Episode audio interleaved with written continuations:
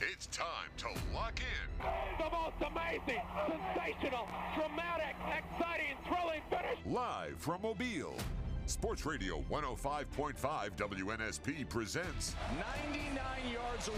Win this game for one another. The Final Drive with Corey LaBounty and Nick Wiggins. Do your job and play together. The Final Drive. Live on 105.5 FM and streaming on the Sound of Mobile app. I cannot believe it. Okay, okay, okay, okay. Ah!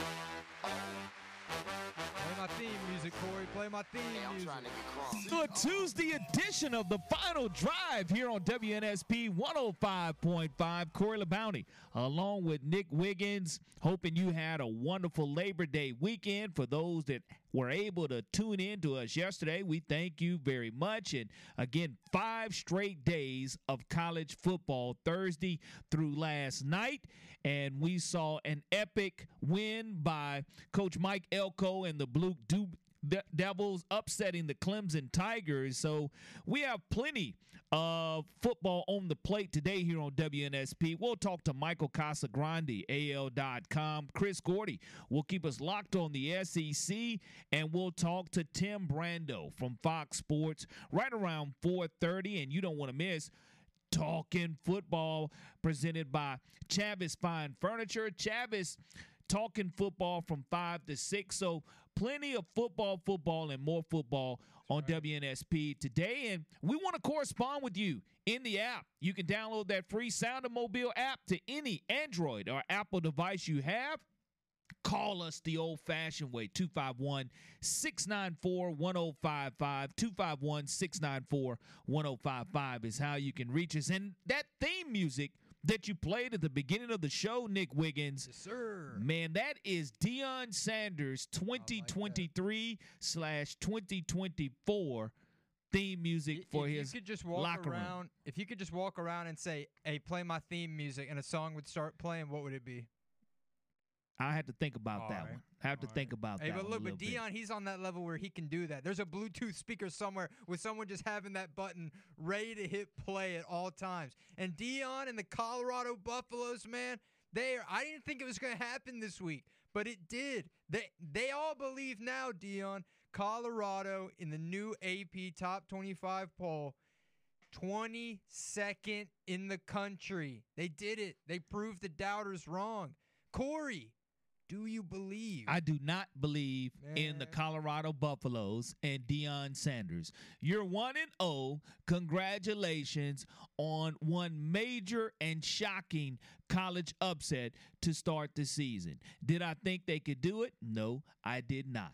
Deion Sanders and his son Shedeur, put some respect on that young man's name. I'll mm. put put plenty of respect anytime you pass for 510 yards and four touchdowns. One of the most prolific performances or the most prolific performance by any Colorado Buffalo in the history of the program as as that was record setting performance but Shedeur Sanders didn't do it alone. He had Dylan Edwards, the young fella, three receptions, receiving touchdowns, one rushing touchdown. And you look at the best two way player in the country, Travis Hunter, number one overall prospect in the country, decided to follow Deion right. Sanders to Jackson State.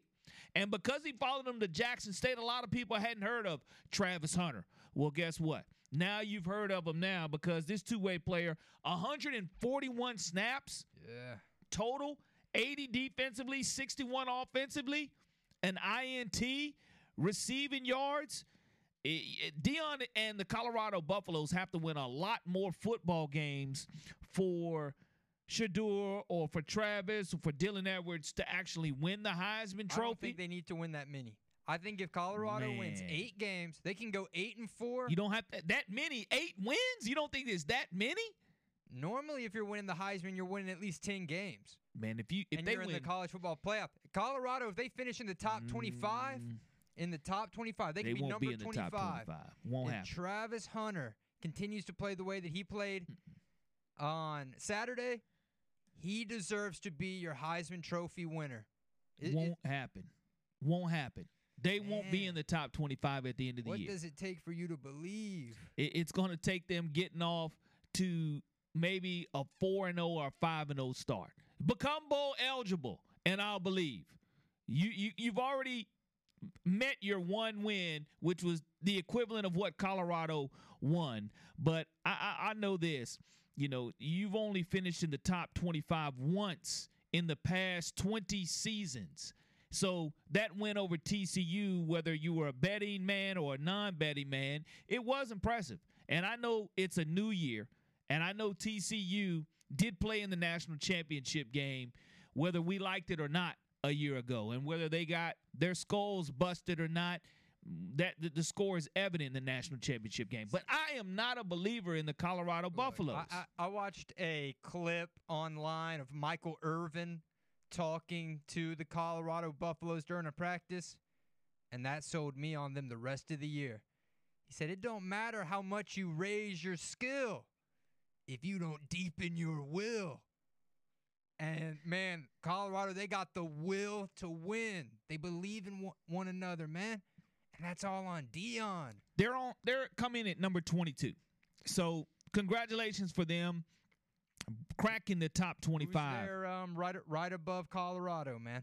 I, I just say duke the blue devils riley leonard puts on a show last night for the duke faithful and and you know riley he even had to ask his professor for permission to turn in a paper late. I, I don't think he would have to ask for any permission, but that's the kind of guy Riley Leonard is right. to ask his professor on national television for an extension on the Yeah, dude- paper. Dude, at halftime, remember he had homework and he said, "All right, guys, in the second half, we got to blow these guys out the water so I can get that extension On- on that paper. does. they rushed the field last night.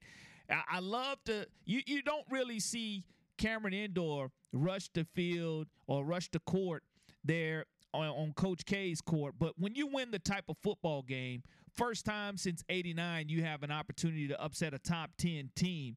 Man, what is really going on with the Clemson Tigers? The So- Clemson Tigers take that L and drop all the way to number 25. And when you do continue to look at the top five, no question that Georgia is still going to come in at number one. So is this more Duke being good, or is this more Clemson being bad? Did they just get a lot of unlucky chances and balls to not bounce their way? I mean, Clemson had more yards than Duke in every category. Uh, Clemson was more efficient on third down, but you have those crucial turnovers. They're, they only come away with seven points. You know, Riley Leonard, he didn't have like that good of a game passing 17 of 33, 175 yards. He ran it, you know, almost for 100 yards off only eight carries, but Duke did what they needed to do when it counted. Those running backs were running fast. They were, they all Duke looked faster than Clemson. You, you cannot miss field goals Yep. in the red zone. In the red zone area, you can't have turnovers going in to the end zone. You can't have that type of problem if you're Dabo Swinney. And and you know, Duke scores that last one late. And I know Dabo, you know, a lot of people don't like Dabo Swinney. Why? Because he beat Alabama and because he has plenty of swagger for you. And I, I personally think Dabo is a winner. You look at where he's taking this Clemson program, and yes, once you get to the top, it's hard to maintain it. And I, I don't know, you know, what their quarterback situation was in the offseason that caused one to go to Oregon State. And DJ, I won't even try to pronounce his last name, but DJ goes to Oregon State and puts up fine numbers. And what they had last night was not bad from a quarterback position, but Dabo Swinney is trying to continue to keep this program off life support. And to fall out of the top 25 i- after the first week coming in at number nine, I will say this. You look at these two programs, Colorado and LSU. The hype behind LSU coming into this season was greater than that of Colorado. The expectations for LSU greater than any other program in the country. The pressure is greater on Brian Kelly than it is with Deion Sanders. Deion Sanders was not expected to win a national championship in year number one. Brian Kelly is expected to win a national championship in year two because of what's going on around him athletically and the success that baseball and women's basketball has had. That's but right. if you look at the hype train, which hype train? I know you love LSU, Nick. You picked them to get to the SEC championship and to Yes. be And successful. they're still undefeated in the SEC. So you're on you're on that LSU hype train. We Which train are you going to stay on? Is it going to be the LSU train or is it going to be the Colorado train? The I've hit a couple bumps on that LSU train already, and we just left the station, so I'm a little weary about the rest of my journey on that train. The Colorado train, man. I, I'm riding that thing till the conductor hop off, man. As long as Deion is leading the train, you can catch me right there on the caboose, man. And I'm gonna be having a great time riding it. LSU, I'm not giving up on them yet. Because let's remember, people, they they could have went into that half up 28-14 on Florida State. They looked like they were the better team. They were outplaying them. They were giving uh, Florida State's quarterback Travis a lot of issues. They almost had a pick at the 10 yard line. I don't know what happened in that second half, man. I don't know what happened. It was like they they touched one of them dang Space Jam balls at halftime, and it sucked all their powers away. They didn't know what the heck was going on. But let's just hope this week at Grambling they can figure it out, get it together. Oh, But I'm not hopping off the LSU train Okay. just yet. Okay, so so the the the powerful locomotive that is Deion Sanders, the hype that is the Colorado Buffaloes. You do look at Shiloh and Shedeur Sanders having the throwback Nike DT96 cleats on that their father wore when he was in the NFL. So you do see the similarities in athleticism between Shedeur and Deion Sanders, but throwing for 510 yards coming from Jackson State. People saying he couldn't get it done. That was against lesser competition. That was against SWAC competition. Man, he put TCU and the rest of the nation on notice. If you think Coach Rhule there at Nebraska isn't worried about Shedeur Sanders going for another 350 or 400 yards, got another thing coming to you. Now, Georgia holds on to that AP top 25 number one ranking. And even though it wasn't pretty for the Bulldogs, they found a way to get it done. Michigan has two first place votes. Alabama didn't pick up any first place votes, even though they bump up in the polls to number three. Florida State comes up and crawls up to four. Ohio State falls down to five, and Ohio State had their hands full against Indiana. USC, Penn State, Washington, Tennessee, and Notre Dame rank out the top 10. Now, what I am surprised is that the AP poll did not find a way to make sure you were going to get a top 10 matchup between Alabama and Texas because it just looks sexier on paper when you do have three versus 10 or three versus nine. But Texas comes in ranked number 11, getting ready to travel to Tuscaloosa to take on Alabama. Look, man, I've been saying I, I'm rocking with Texas, but I'm I am I'm not gonna say I'm wrong because I haven't been wrong about anything just yet. Alabama looked better on Saturday than Texas looked. They looked faster. They looked more put together. They looked way more efficient. Their quarterback looked like he had more spark. But like you said, and we've all said many times before, the biggest improvements is from week one to week two.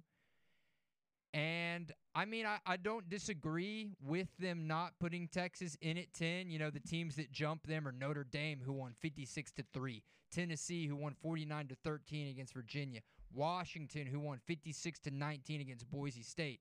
So when you're only winning 37 to 10, I say only, right? You still won by 27 points. Just the eye test, man. I mean, honestly, you could argue that maybe Oregon should be over them winning 81 to 7, but that was against, you know, Portland State. Is Duke a fluke? No, they're not a fluke. Coach Mike Elko has done this thing the right way. You look at the amount of wins that they had a year ago, I think it was right at nine. And now he has this program in the AP college football poll for the first time since 2018. That's that's pretty impressive. Now, I, I I think that Florida State clearly put the nation on notice with their second half performance. Florida. State going to be in the college football playoff. Florida State. They're going to be in the college football playoff. I was debating about them in Ohio State. Yeah. But I think Florida State runs into a little bit more of a buzzsaw than Ohio State does just because of the win- Mich- Michigan and Ohio State winner will find themselves playing for that championship in the Big Ten. So I, I, that's where I give, even though the ACC has its conference championship also, I, I just I don't see it happening. Now, what I do love is the fact that you still have Tulane in the top 25. But how does Colorado supersede Tulane? Tulane coming off a very successful season. I think that with what they have coming back at quarterback, one of the best quarterbacks in the country, Michael Pratt, 14 out of 15, 294 and four touchdowns against South Alabama. Very efficient. Ole Miss and Tulane 20 and 24 meet one another this weekend, which should be one of the best top Yeah. 25 matchups outside of Alabama and Texas. No, you're right, man. And look, that's a good point. I mean, Tulane, they beat USC in their bowl game last year, but I guess when they're looking at it and doing their votes, it, it is odd that they didn't really move, but Colorado beat TCU. That was the team that was in the college football national championship last year. Yeah, they were only ranked number 17, but that's higher than not being ranked at all, which South Alabama was. And look, man, you're saying I'm telling you, look, Florida State, they're going to go undefeated this year because I'm looking at this schedule.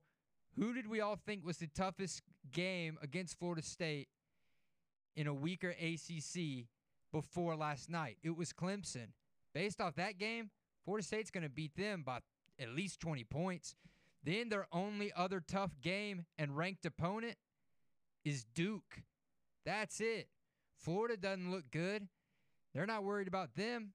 Florida State, if they play their cards right and they keep showing up, they are gonna be in that playoff, man. We'll find out real quick with this Florida State Clemson matchup happening September 23rd. That's right, not so too far away. i- i- it's in this month. It's in this window here of three weeks to where a lot will be unveiled, and we'll continue to unveil our thoughts about not only the new AP top 25, about Duke defeating Clemson. We'll also talk about Auburn getting shown a little love in the top 25 as well. The final drive here on WNSP 105.5. Corey LaBounty along with Nick Wiggins jo- joining you on this Tuesday edition of the final drive.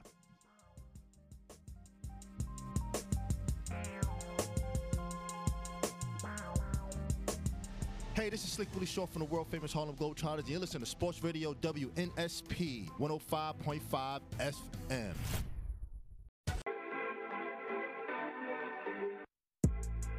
Welcome back to the final drive. And guys, this week we are going to be previewing that Alabama Texas matchup. We are going to be hammering that. But look, if you want to be hammering back maybe some drinks while you're watching that game, and you want to win a t shirt, and you want to try to win Iron Bowl tickets, and you want to try to win an Alabama jersey, and you want to rub it in my face when Alabama's up 20 points, then you got to come to the outsider on Saturday, 6 o'clock. They got 22 TVs that we can watch it on. They're going to have food and beer specials. You're not going to want to miss that. That's Saturday at 6 for the Texas Alabama game. Come watch it with WNSP at the Outsider in downtown Mobile. a lot of love going to be shown there at the watch party. Can't wait for that. And a little love shown for the Auburn Tigers football program, receiving three points in the AP top 25 votes. Bad, not bad. I, I- I think that Auburn, you go out here and you handle your business against California, and then you handle your business against Samford, depending on what the outcome and the score may be, because voters love points, right? That that's what's that's what gets viewers and, and poll watchers and voters excited when they see a lot of points scored and they see your defense step up to the plate.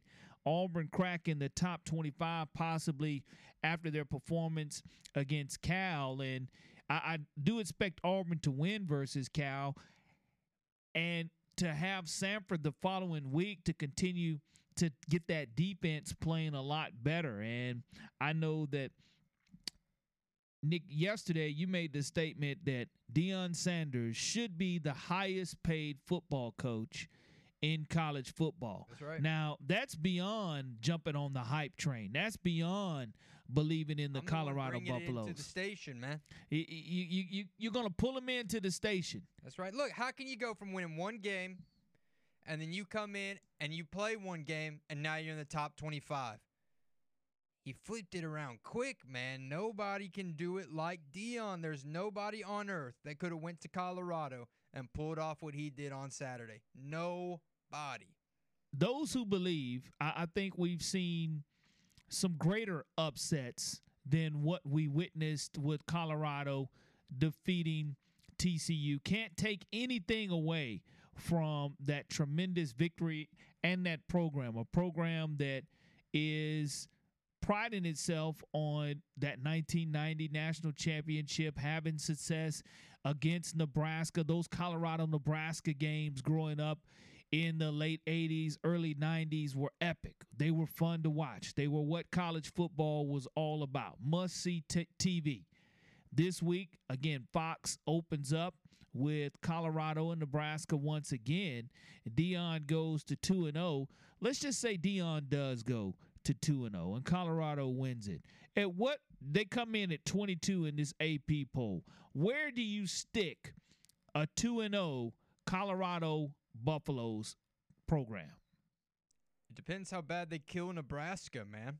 And you got to think, look, they did that to TCU in TCU. This is going to be their first home game at Nebraska, so they they might win by 30.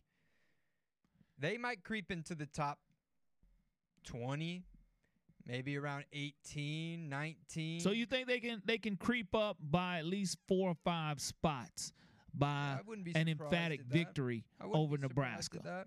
even if it's a close win. Let's just let's not look at at, at what the score is going to be. Let's just look at the fact that it's going to be a W for the Colorado Buffaloes. If it's close, then they'll probably stay about where they're at because that's what it's looking like. You know, a lot of the teams that won it close or didn't really win big blowouts, they kind of stayed where they were.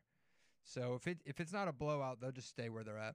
TCU dropped all the way out of the preseason rankings. Yeah, they're gone. So you don't you don't see them at all in the top 25 in the AP. And I think that Colorado if they're able to to defeat a Nebraska squad, Nebraska on the other hand, Deion goes 1 and 1. Let's say they lose. Right. Where do you think Colorado they it would be one of the quickest exits out of the top 25 ever? no, because the quickest exit out of the top 25 ever ever is one week, and that happened to TCU. You can't be quicker than that. Mm, They, they, they were ranked. looking for a way to bring Deion down, man. You're looking I- for a way to bring him down. I'm down. just I don't believe. They believe. They believe I don't in believe. each other, and that's all that matters. I don't believe. I don't believe. I believe I saw cynical. You're cynical. a, a very special and spectacular performance out of Shedeur Sanders and Dylan Edwards and Travis Hunter. I do believe that. But outside of that, nope, not a Colorado believer.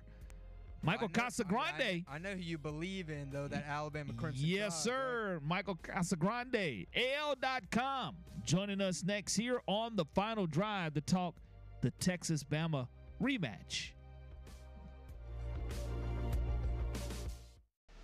Hi, this is Tim Brando of Fox Sports telling everyone along the Gulf Coast in Mobile. Listen to the opening kickoff with Mark and Lee on 105.5 WNSP.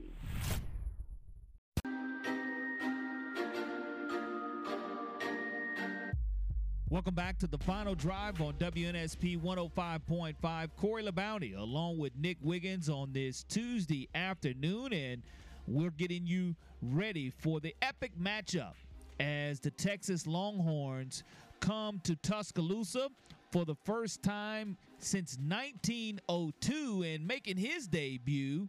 I don't know if Michael Casagrande can remember that game in 1902 like Lee Shervanian can or not, but the senior sports reporter at AL.com joins us. Michael, how's it going this afternoon? Oh, it's great. How's everything down there? Man, it's terrific because we're getting ready to prepare our listeners for Alabama versus Texas 2.0, Saban versus Sark. Of course, last year, a wonderfully played game by both teams in regards to how it ultimately finished. It kept you on the edge of your seat till the end. Bryce Young is gone. Alabama replaces Bryce with Jalen. Jalen has a lot of momentum coming off last week's win versus Middle Tennessee State. Yeah, no, he definitely impressed with uh, the opportunity he had. Uh, I think there are a lot of curious people how he was going to uh, handle that role. Um, but I mean, it's it's hard to say exactly how that'll translate against a better team like Texas. But he couldn't have done a whole lot more uh, to prove that he prove at least his role in that game. And um, yeah, I, I think it makes for a much more interesting build up to this game on Saturday. You wrote a great article on AL.com about a lot of people forget Steve Sarkisian, he, he's been the head coach before at Bryant Denny Stadium. That being in the COVID year in which Nick Saban had to watch the Iron Bowl from the house. So he's been part of one of the most electric atmospheres that you can imagine in regards to playing at Bryant Denny Stadium. But the friendship that Coach Saban and Coach Sark have and the respect for one another is great. Oh, for sure. Yeah. I mean, you listened to Sark yesterday in his news conference, uh, echoing uh, Nick Saban's sayings.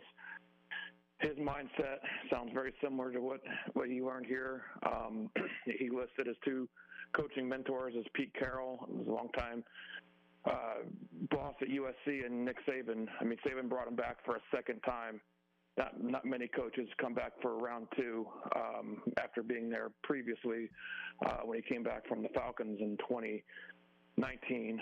Um, so I think that says a lot about at least what Saban thinks of him and his coaching abilities that um, he would have left and then be welcomed back a second time. Michael, were you at all surprised with the AP top 25 in Texas not really cracking the top 25? Because as I mentioned to our listeners, it's a little bit sexier on paper when you have a top 10 matchup between two opponents with a historic tradition like Alabama and Auburn. Yeah, no, I mean it wasn't. I don't know what's whether it's surprising at, at a certain point with these polls and you know what they even mean to begin with. But no, I mean Texas wasn't.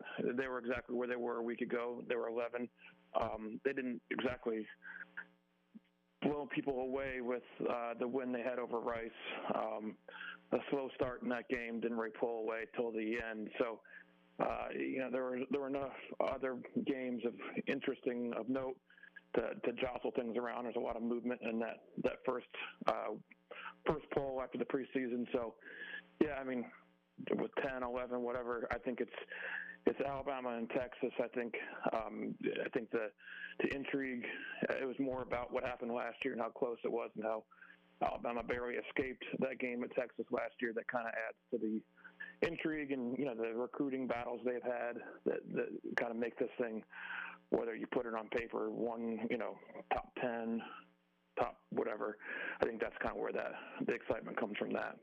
The focus this past week and on Saturday was all about the quarterback position and Jalen Milroe and the depth chart. I'm curious, outside of that, what was the most interesting thing you learned about this Alabama football team on Saturday? Yeah, well, you know, I, I think I think there were it was purposefully designed to not learn a whole lot. Um, I think the, the, the playbooks were kind of dialed back to, to not tip too much of the hand as to what will be coming this week. But I, I mean, in general, I think they were, were better disciplined. Uh, no offensive penalties, very few um, at all. No turnovers. I mean, those were the kind of the things that got last year's team big time. Um, were those the mistakes? Granted, again, it was Middle Tennessee State, the, not the same pressure. I mean, there were definitely there were one or two passes I said in the press box that I said that uh, you know, cross field passes that for Milroe that he threw that I said uh, you wouldn't want to do that one again, uh, not next week and not against the SEC. Balls that took a little bit of time to get to their destination. That if there was a quicker DB safety, would have gone for seven the other way. So I think you know it's still it's still really early to to make many real big determinations or real conclusions. Um, but they did what they had to do. They played the team they had in front of them, and you know I think last year, if you go back a year ago, Utah State 55 nothing win. Things looked pretty good. Things, you know, revenge tour and all this and that, and then they go to Texas the next week, and I think kind of set the tone for what was to come the rest of the year. So, not that this Saturday will be the ultimate yardstick, but I, think you'll learn a whole lot more, a whole lot more this Saturday than you had. We're from, speaking from last weekend. Michael Casagrande, senior sports reporter at AL.com, covering the Crimson Tide. And one year ago, Quinn Ewers takes that injury, was very effective up until the point to where he did have that injury. And you look at who's returning for this Texas squad. It's Xavier Worthy. I know Coach Saban made mention of him by name. He was a thorn in the Crimson Tide's side a, a year ago. No Bijan Robinson, but you still have this front four and this front seven of the Texas Longhorn defense that's going to remember what happened to them a year ago. I mean, yeah, yeah, uh, for sure. Yeah, I mean, Ewers looked as good as anyone could in the first, uh, you know, first quarter before he got hurt, and, and that's what Sark's known for. He's he's great for that script, that opening script. I mean, I remember thinking in the press box there in Austin that there were some beautifully drawn up plays and executed perfectly. Um, you know, it was you never got the chance to see what Ewers did would have done if he wouldn't have, you know, once they got off that script. Um, but yeah, I mean that, that that Texas offense was turning him out, um, and it, you know, could have been a much different outcome if he would have been healthy the whole time. But yeah, I mean, it, it was kind of up and down from there from him for the rest of the season and all the talk in the off season, uh, the recruiting battle and getting Arch Manning, but you know you're not going to really unless Ewers gets hurt, you I don't would expect to see him play in this game on Saturday. When you look at one of the keys to Alabama defeating Texas this coming Saturday at Bryant Denny Stadium, what would you say would that number one key would be for Alabama to be victorious?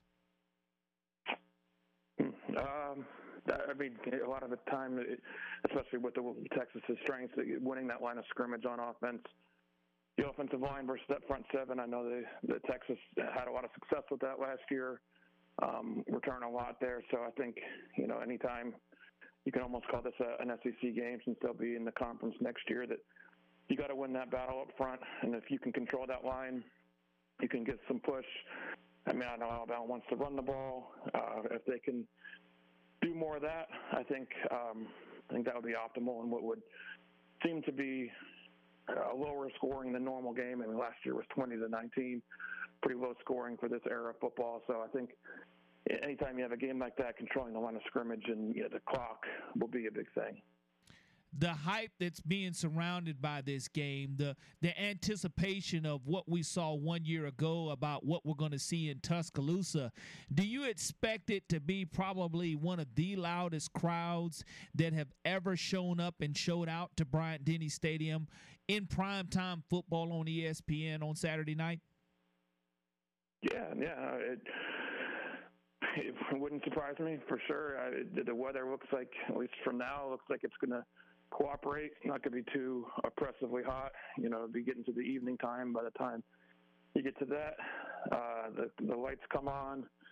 Yeah, I, I think you know, it should be one of those classic atmospheres. It's been a long time since. I mean, technically, it's still a non-conference uh, uh, team coming into Bryant Denny. It's been, I think, uh, 2010 with Penn State might have been the last one of those, and that was very cool. So um, I think anytime you can uh, bring a different fan base that's not used to being here, mixing all that together to make it pretty, for, you know, for an interesting uh, environment. What's your opinion on this whole uh, Texas band up in the nosebleed story? Hmm. Yeah, no, I'm working on something along those lines right now. But I mean, it's it's petty. It's you know, it's it's pettiness. It's uh, you know, it doesn't really help the atmosphere for anything to have you know, to to push visiting crowds to to the bad seats. Uh, I get it; it's all part of. There's a, you know, administrators like to do this kind of stuff, and infighting among themselves, but it really doesn't make it any more interesting for anybody else. Um, you know, read more. Uh, I have more coming on that at AL.com. I'll just I'll say that much. Exactly. Deontae Lawson here one year ago before he goes down. He he had a very successful game versus Texas a year ago, and he's been called the alpha dog of this defense here of the Crimson Tide for 2023. How, have you been surprised with his productivity, or is it kind of just, hey, I'm the next up in line, and I've sat back and learned from the best and absorbed from the best, and now I'm going to take full advantage of my opportunity to shine?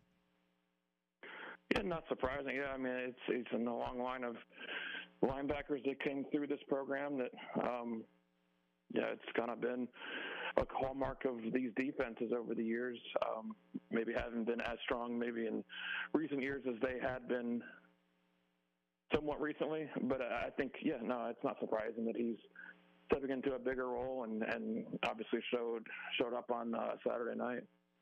Well, I'll tell you, we know that where you'll be Saturday night. We know where our eyeballs will be at on Saturday night. How can everyone follow all of your continuous and great coverage, not only leading up to kickoff Saturday night, but pre and post game coverage as well as your tremendous cover, have tremendous coverage of the Alabama Crimson Tide year round? Yeah, I mean, AL.com, uh, it's all over there. You can social medias, Twitter, X, whatever they call it now, uh, by Casagrande. Um, a Facebook page. Um, find it all over the place. Uh, type in my name. There aren't too many of us out there, so it should should pop up pretty quickly. Michael, thank you so much, and looking forward to reading all of your great coverage as the game unfolds this coming Saturday. Thank you for taking time out of your schedule to join us here on the final drive on WNSP 1055. Yep. Thanks for having me. Michael Casagrande, Nick, and like you, you stole his thunder there. He didn't want to give you too much. Whoops. He wanted people to continue to to click on what he was going to put about maybe the pettiness of the institutions going tit for tat as the million dollar band had to sit in the nosebleed section a year ago. Speaking of pettiness, you and I should we should come up with some type of little bet on uh, how this game goes on Saturday. What if if if Alabama loses, you got to come in on Monday dressed like a cowboy. And then if Texas loses, I'll come in rocking all Alabama gear or something.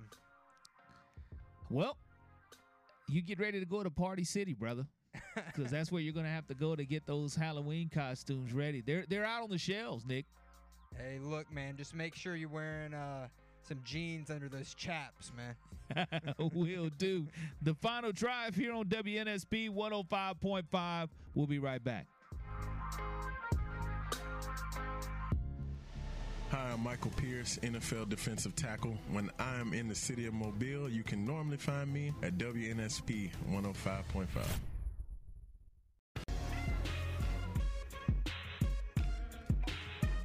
Welcome back to the final drive on WNSP 105.5. I want to thank Michael Casagrande, AL.com, for joining us to talk a little bit about the Crimson Tide preparing for the Texas Longhorns. And Duke defeats Clemson, number nine ranked Clemson as of last night. Clemson drops all the way to number 25 in the new AP poll. And Nick, I don't know how much weight you personally put on the polls. And I don't know if the polls even matter because come late October, November, when they have the college football selection show or prediction show, that's all that really matters, especially with this being the last year of having the top four in. And it's better to get a gauge.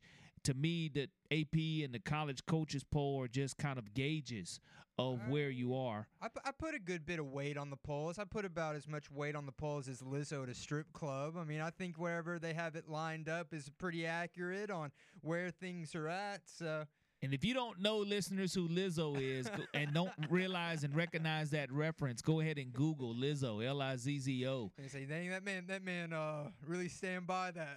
and, and, and, you'll see what Nick is referencing there. But Dabo Swinney, he he stands by his Clemson Tigers, even though that it was one of the most indescribable losses that you have. The only thing that you can describe is three times in the red zone, coming away empty. That is what is the difference in last night's game. But Dabo Swinney talking post game against his Clemson Tigers. Uh, you know, you just you go back to work. I mean, that's how you move on. I mean, just that's what that's what happens in life. You, that's what happens. In, that's what football teaches you. I mean, you get knocked down, you you got to keep moving. You get back up. When life when life knocks you down, you you get back up.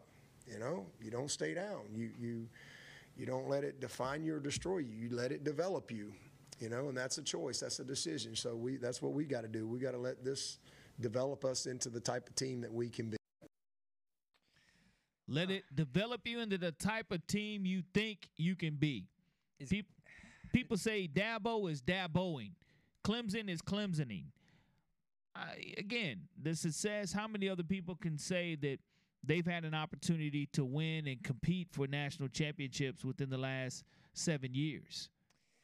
Yeah, but I mean, what's he done lately though?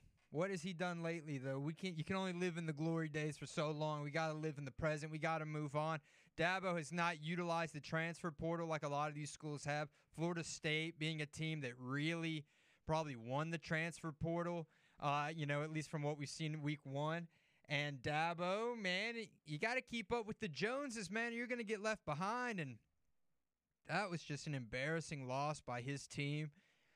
Uh, and look, you know, we were talking about Florida State, their big matchup, and Clemson's big matchup is going to be against each other, and whoever wins out of that is going to be the team to come out of the ACC. Well, it looks like, man, it's Florida State's to lose because Clemson. I'm off on Clemson, man. Not I'm not off on Clemson, on, but I'm not off on Clemson because anytime you have three turnovers, two block kicks, and are 0 3 in the red zone, you're you're not going to win football games. Right. And do I expect that to be the standard that Clemson has? No, because again, statistically, you look at the box score from last night. Clemson, if you were just to glance at the box score, you would have said Clemson was winning this game. But the turnovers and the inability to score in the red zone is what ultimately hurt Clemson. And I think that they're going to give Florida State all they can handle for sure. See, I don't understand how you're still riding the Dabo train. Proven. You won't hop on the Deion train. He's a proven winner. Dabo is a proven winner. Deion. Yeah. Proven winner. How many games has he lost? Hey, brother, let, let, me ask you this. How let me many ask games you this. Choke job. Choke job. How many HBCU national championships did Deion Sanders win, We're bro? talking about FBS, man. Hey, hey he We're just made where, it. But but if he's right elite, now. if he's elite, he man. would have won the FCS national championship. Man, bro, you pulled up to work today in a DeLorean, brother, because you're No, no. living in the past, man. Hey, we, hey, who we, was his we- we quarterback last here. year? We ain't, who we who was coming. his quarterback last year? Who was his quarterback last year? His son. Okay, Shedeur. All right. So you got Shedeur Sanders and you got Travis Hunter, but you can't win an FCS national championship. The same guys that torched TCU and FBS school that you just said came out of your mouth can't win a national championship, Nick. Hey, man. Come look, on. Come on with it. Look, we. we yeah. talking Come about on. now. Y- We Yeah. talking we- about now. Yeah. Deion has flipped around a program quicker than anybody has ever done it in the history of college football. No, we going sir. from one loss to you in the top 25 week one. You were the worst. I don't know what the ranking was. You're in the bottom They were 10, bad. They were bottom bad. 10 of college yeah, football. They were bad. And now here you are, man. He's resurrected a historically great college football program, but I'm not sold on Deion yet, brother. He's had every opportunity to show what he could do. He came away empty. With with no, he won the SWAC championship back to back, right? But no national championship. So Give again, the man his money, man. Hey, look, y'all can hate on prime time. Y'all can hate on me all you want. I love it. Hey, I, I hey, would say this. We believe. I hey. believe in myself. I believe in the man sitting next to me. we ain't coming. We here. Hey, hey, the Colorado Buffaloes are here. We'll see what they do against Nebraska. I tell you, the SEC, we'll talk to Chris Gordy as we whip around the SEC to see week number two's matchups coming up this week.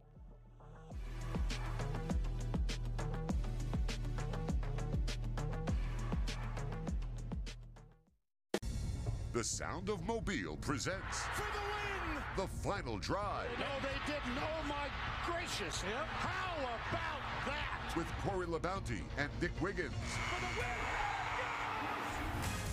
Live on 105.5 FM and streaming on the Sound of Mobile app. Oh, oh,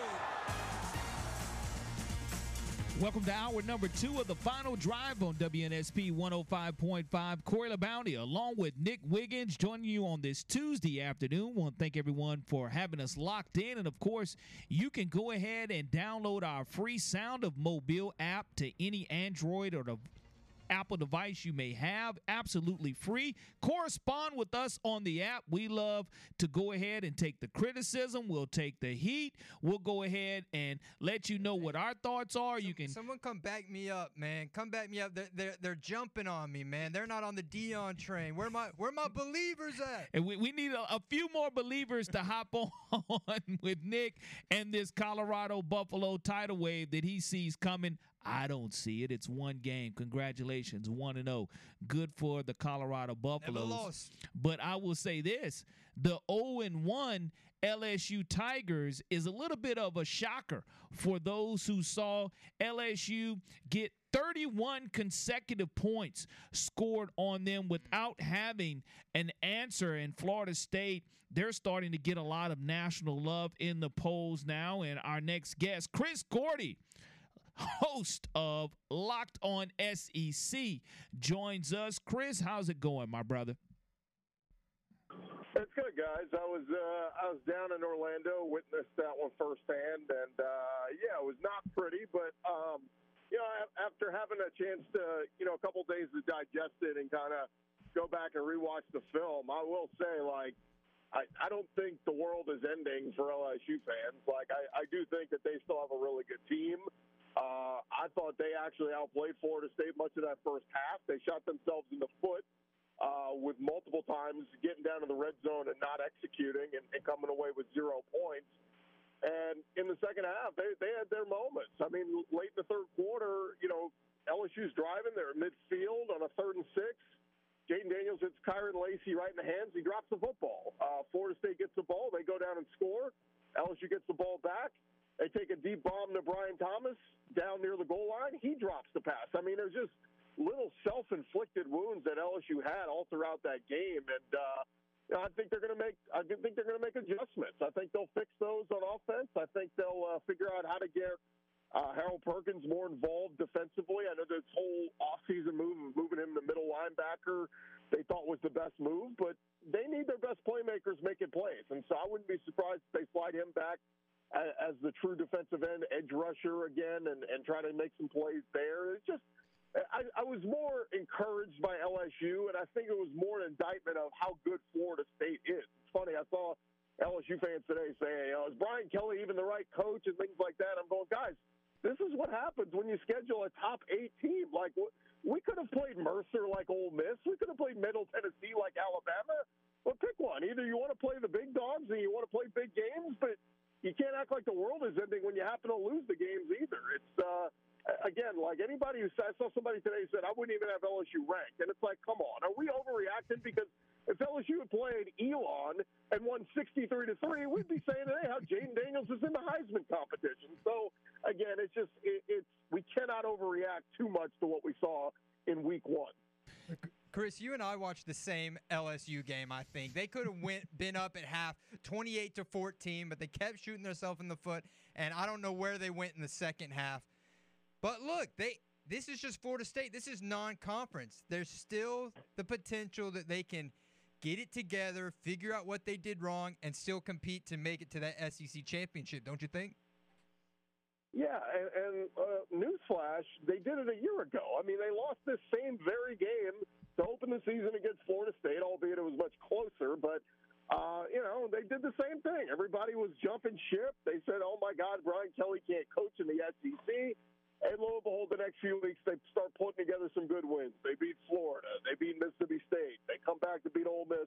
And of course, as we know, they beat Alabama and Nick Saban and Tuscaloosa. And that was the feather in the cap. They win the SEC West, and they get to double-digit wins in year one. I just, again, I, I can't I can't just overreact to what I saw. I'm not defending it. It wasn't good. Brian Kelly right. should have had his guys, you know, ready ready to play better than that. But you know, again, when we look around the SEC, it's just like we can't, we, you know, when everybody else is playing cupcakes, what, what, what big takeaways are there to take away from Arkansas beating down Western Carolina? I mean, come on, like either, either we're playing good competition or not, but you can't be surprised when you lose the good competition. We saw Clemson look like absolute dog mess last night. Would it surprise you if I told you Florida State is the best team in the ACC and they might go undefeated? Because that might be the case.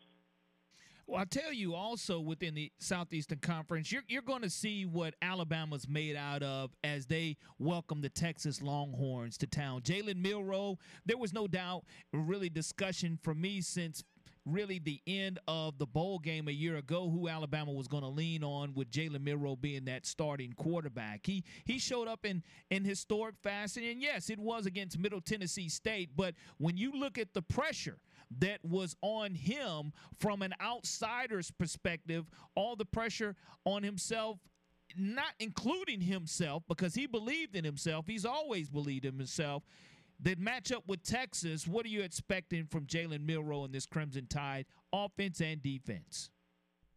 Well, and again, this is another one on, on let's not overreact to, to week one. I thought Milroe did fantastic. I thought he looked great. Um, you know, it wasn't all pretty. That you know, there was a sack in there. there. There were some moments where it wasn't perfect, but I thought he did very well. And for all the questions of who's the starter, I thought, you know, he did enough for you to come away from week one and go, all right, he's our starter. We feel good about it. I know there were some Alabama fans that were nervous. You know, oh my God, are we going to lose to Texas? I think they came away confident in what they saw Saturday night and said, all right, we, we have a really good chance, if not, you know, overwhelmingly chance to, to beat Texas.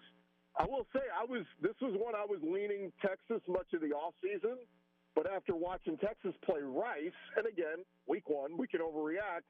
Um, I didn't think Texas executed very well. I mean, they, they were up like I think it was 16 to three at the half against Rice.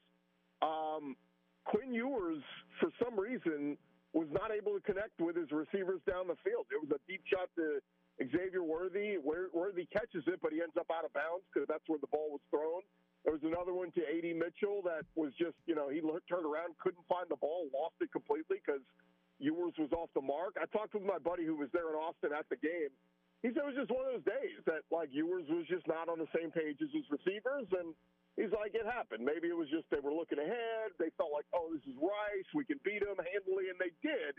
But, you know, it goes back to if Quinn Ewers plays like that on Saturday, they ain't beating Alabama. I mean, he's going to have to bring his A game and play fantastic, which he did a year ago before he got knocked out of that game. I mean, he was hitting big plays, and uh, they were going up and down the field on Alabama. So, yeah, it, it just goes to show like everything I thought about the offseason, though, and predicted, you know, you go out and have a lackluster week one against the Rice.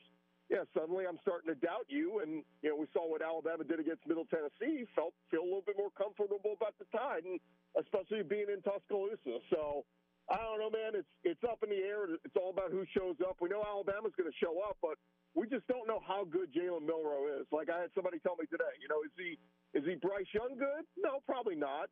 But is he better than Jalen Hurts when you know when he was kind of average Jalen Hurts? He might be. Uh, we're going to find out on Saturday night real quick who who, who Jalen Milroe is, and we're going to find out real quick can can Quinn Ewers in Texas correct their mistakes from last week. Let's talk about the Auburn Tigers and that big win that they had over Massachusetts, 59 to 14. At the end of the day, when you're playing a team that is you're probably four point favorites from a Vegas spread standpoint, four touchdown favorites. Auburn in the debut of Hugh Freeze in front of a historic crowd – to me, answered the bell after they settled in after that first score by Massachusetts. And looking forward to seeing if they're going to have that West Coast fatigue in the latest game ever to kick off in the history of Auburn football. Yeah, have you ever said those words today? You know, they get a big win over Massachusetts. Like, come on, week one just stinks. Uh, but no, to, to your point, like Auburn was fantastic. I mean, Hugh Freeze, I, I I was picking UMass to cover the spread just because I thought they were going to show some signs of sloppiness, you know, just trying to develop that chemistry. Um, you know, I didn't think they'd all be on the same page, but they were. And I, talked about on you guys' show in, in recent weeks that I thought Robbie Ashford was going to play a role in this offense. Hugh Freeze kept talking about him, and even pointed out in the press conference after the game. He's like, I, I don't know, you know, how much I, I had to keep saying it to you guys. We're going to play Robbie, and red zone Robbie is a thing, and, and he is a dynamic weapon. And uh, man, it's it's going to be a lot of fun to see how they utilize him as the season goes along because you know, I, I look, I thought he'd get in for a score or two. I didn't think he'd score three. So awesome to see Robbie Ashford, and I think Hugh Freeze is cooking with something. We're going to see a step up in competition going out on the road to Cal, and Cal's no world beater, but it is tough to go on the road. You know, you're playing a Pac-12 opponent out on the West Coast, different time zone, all that kind of thing. So we'll see how Auburn responds. But yeah, uh, first uh, first task mission accomplished for Hugh Freeze, and I thought Payton Thorne was fine. You know, I'm glad he finally connected with the touchdown on, uh, to Jay Fair. I thought that was good. But uh, I was surprised there was no Jarquez Hunter, although, you know, with the offseason stuff, you had to think, okay, maybe that was, you know, was it a suspension? Was he just not healthy? Whatever the issue was, uh, you hope he's back in there real soon. But I, I like what we saw from Auburn. Again, like you, you checked all the boxes in week one, and Auburn fans have reason to be optimistic. What's your takeaway of uh, the Carson Beck debut at Georgia? I know some Georgia fans are a little uneasy about what they saw. Yeah, it was a mixed bag. I mean, I, I love what we saw out of him in the spring game. He looked way more confident in that than he did this past weekend. But I think just week one jitters, uh, you know, first time settling into the offense. I know Georgia fans, there were some of them calling for Mike Bobo's head already, uh, coming back as the OC. But uh, he settled in, you know, had had a couple runs, and you know, finally found the end zone. And um, you know, again, he was my Heisman dark horse, so I got to defend him a little bit. But it wasn't great. You know, I thought I thought he would have been, you know, 300 plus yards, three touchdowns, something like that when you're playing uh, uh, Tennessee Martin. But yeah, I, I look, that, there's so much talent on that team. Brock Bowers, they obviously got him involved a ton, and you know, he's going to be his go-to target. Um, so I think Beck will be fine, but he was just kind of average to good for me in week one. But I, I think there's more to come from Carson Beck.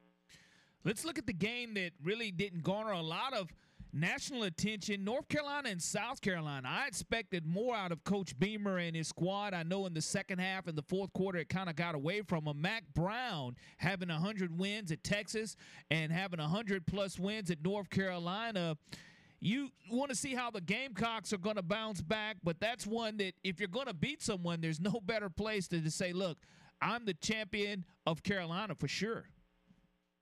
Yeah, and it's what I've told you. What I told you guys all summer. I was just nervous about the South Carolina offensive line, and they were Swiss cheese on Saturday night. I mean, it, it was bad, and, and I thought Spencer Rattler actually played pretty well. Like when you look at his numbers, when he had time to throw, he made great throws. Xavier Legette, I mean, what what a weapon he's become.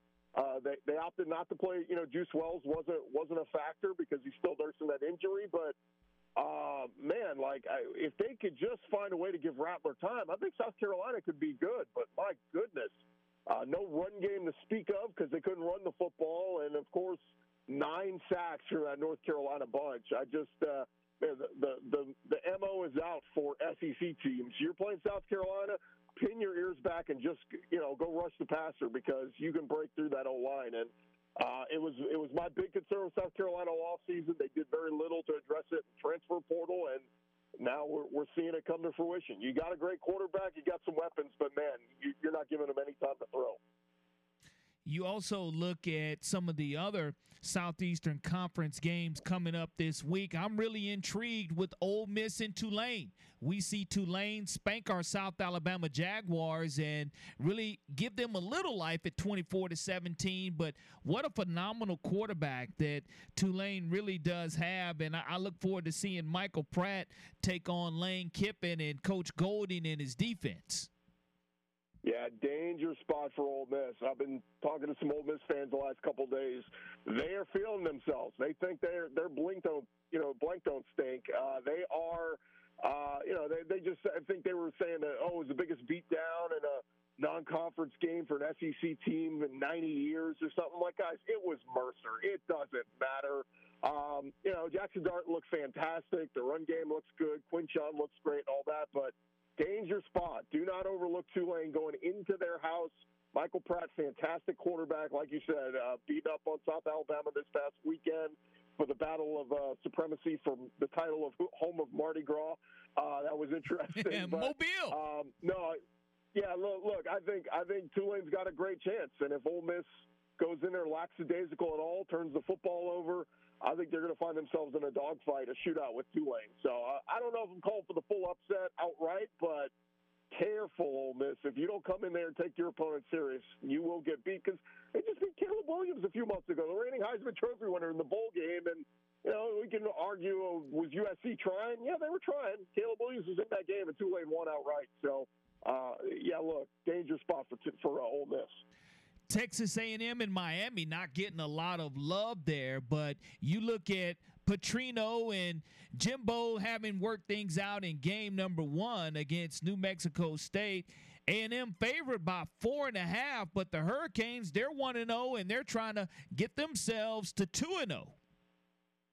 Yeah, it's a big one because Texas A&M fans love what they saw this past weekend against New Mexico, and I know it was New Mexico, but let, let's let's be real. This is the same A&M team that lost to App State last year, so they were just happy to see competence on offense. Conner Weigman looks like he's the real deal. The Jimbo uh, Fisher handing the the reins off to Bobby Petrino. The offense looked really good. So yeah, I'm uh, I'm really intrigued by this one because if they can go into Miami, I don't know, this is not a great Miami team, but if they can go into Coral Gables and execute and score a bunch of points, then I'll be ready to say A&M is back. The Petrino experiment is working, and they're going to be a real dangerous team in this SEC West. That again, questions still with Alabama, question, huge questions with LSU. Uh, A&M could certainly play spoiler and upset those teams, and and who knows, maybe even get to Atlanta for the first time since being in the SEC. So monster, monster game for A&M, and I'll, I'll real curious to see how they respond out there at, at Miami. Chris, how can everyone follow all your tremendous coverage of the Southeastern Conference being locked on SEC throughout the entire week? Yeah, just locked on SEC wherever you get your podcasts. We'll be uh, answering some questions tomorrow, like is the SEC overrated? I know that's what people are already jumping on, so we'll discuss that on the podcast tomorrow. Our buddy Chris Marlar will join us later in the week, and uh, we'll make some expert picks going into the weekend. We did pretty well in week one. We'll see what we do in week two. Thank you so much for your time, and we look forward to talking to you next week to see how things and all the picks and predictions unfold themselves. Yeah, thanks, guys. And uh, is Tulane the real home of Mardi Gras? That's the real question. No, sir. I can answer that for you with an emphatic no, no, and hell no. In 1703, Mobile, Alabama. I Wish we would have represented a little bit better on the football field in New Orleans, but appreciate you for stopping by and look forward to talking to you next week, Chris. Thanks, guys. The final drive here on WNSP 105.5. We'll be right back.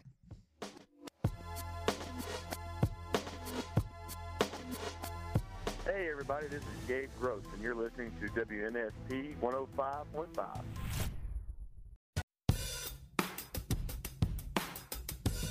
The Golf Report brought to you by Dan Hart LLC, Engineered Products and Services, coming to you from John Rachetti. And Rachetti, I know the headlines going into tonight's show will be Ryder Cup and Ryder Cup selections. Yeah, yeah, no question about it. I mean, uh, guess so now I guess we got the stage set for the Ryder Cup in Rome at the end of the month. Uh, in Italy, it should be. I think. I mean, everywhere's really everybody's really leaning hard on the Americans, but you know, I looked at the uh, European team. I mean, uh, Corey, I tell you, I think I, I think they're pretty good. Uh, I really do. I mean, you know, plus we got to go in hostile environment. I mean, you look at their six guys that made that team. Viktor Hovland, uh, he's real good. Jon Rahm, he's really good. Robert MacIntyre, he's a good player. Uh, Rory McIlroy, we know how good he is. Tyrrell Hatton, eh. And then you got Matthew Fitzpatrick, that's real good too. So you look at those six guys. In my opinion, you got, you know, you got about four heavyweights that are really, really good. So they're top. And then you look at the selections that they made that uh, you know they just made this last week, and Luke Donald, and uh, I guess I guess it was yeah, yeah, it was yesterday, but uh, um, you know, I, you look good. Tommy Fleetwood. Uh, that's you know, you got Justin Rose on that team. I mean, they're real, really good, and uh, I think, and then you know that the kid that kid that uh, he just won on the European tour this last weekend. They picked him, so uh, it's a changing of the guard in the Ryder Cup, especially for the European team of the likes of Poulter and uh, Garcia not there. But uh, I think it's going to be quite interesting. But I I really do believe the Americans will win. Uh, but I just don't think as much that there's a lot of people in the media extremely confident that it's going to be a runaway, and I just do not see it. Well, we're looking forward to when the Ryder Cup does take place because there's been so much talk about this team that has been assembled. And I know you always assemble a great team wherever location you will be coming from tonight. Tonight, what is the location for the Miller Lite John Richetti's Golf Show?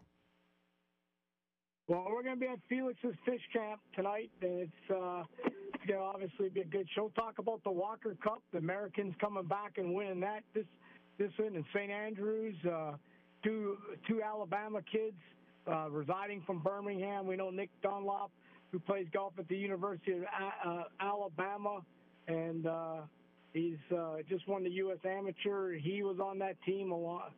I mean, you know, just Gordon Sargent from Birmingham that plays at Vanderbilt. Uh, so it's going to be good. And I think uh, I seen I seen like Luke Nick Dunlop was named to the uh, watch of the Haskins Award, so for t- college top players. So he's on that watch list. So both those guys, uh, I would not be surprised if one of those two guys wins the Haskins Award this year for the best college golfer in all of America. So it should be good. We'll talk all about that tonight at 6 o'clock. John Richetti's Miller Lite Golf Show coming to you at 6 o'clock p.m. from Felix's Fish House.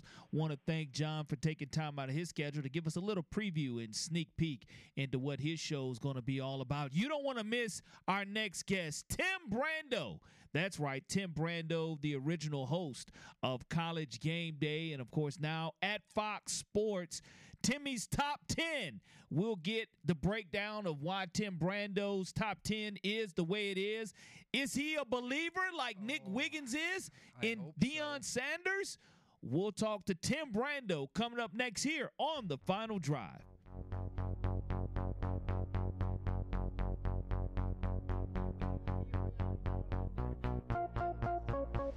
Is Chris Samuels. You're listening to WNSP 105.5 Roll Tide, and God bless.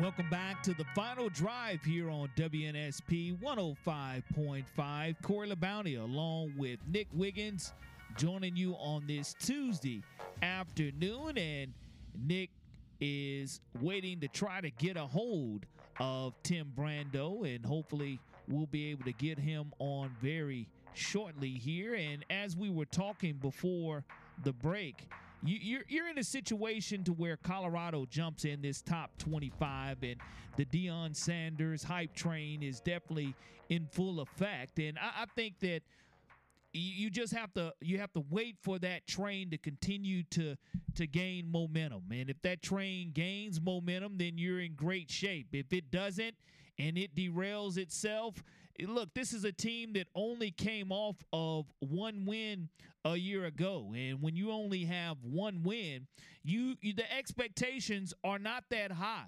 The bar is not unreachable for you to jump over at Colorado, and and that's one of the things. Look, I, I'll give mad props to Deion Sanders for doing what he did on Saturday, going on the road to take on TCU is no easy task to get a victory. And, and it is not the same TCU team that played for the national championship a year ago, but it's still a very good TCU program. And when you look at Georgia continuing to take the role of number one in the entire country. No question that Georgia probably didn't do things the prettiest of ways in their opening victory this weekend, but not a lot of teams really have done things absolutely the sexy way when you look at the biggest improvement being from week one to week two in college football. So I- am really looking forward to, to seeing how this matchup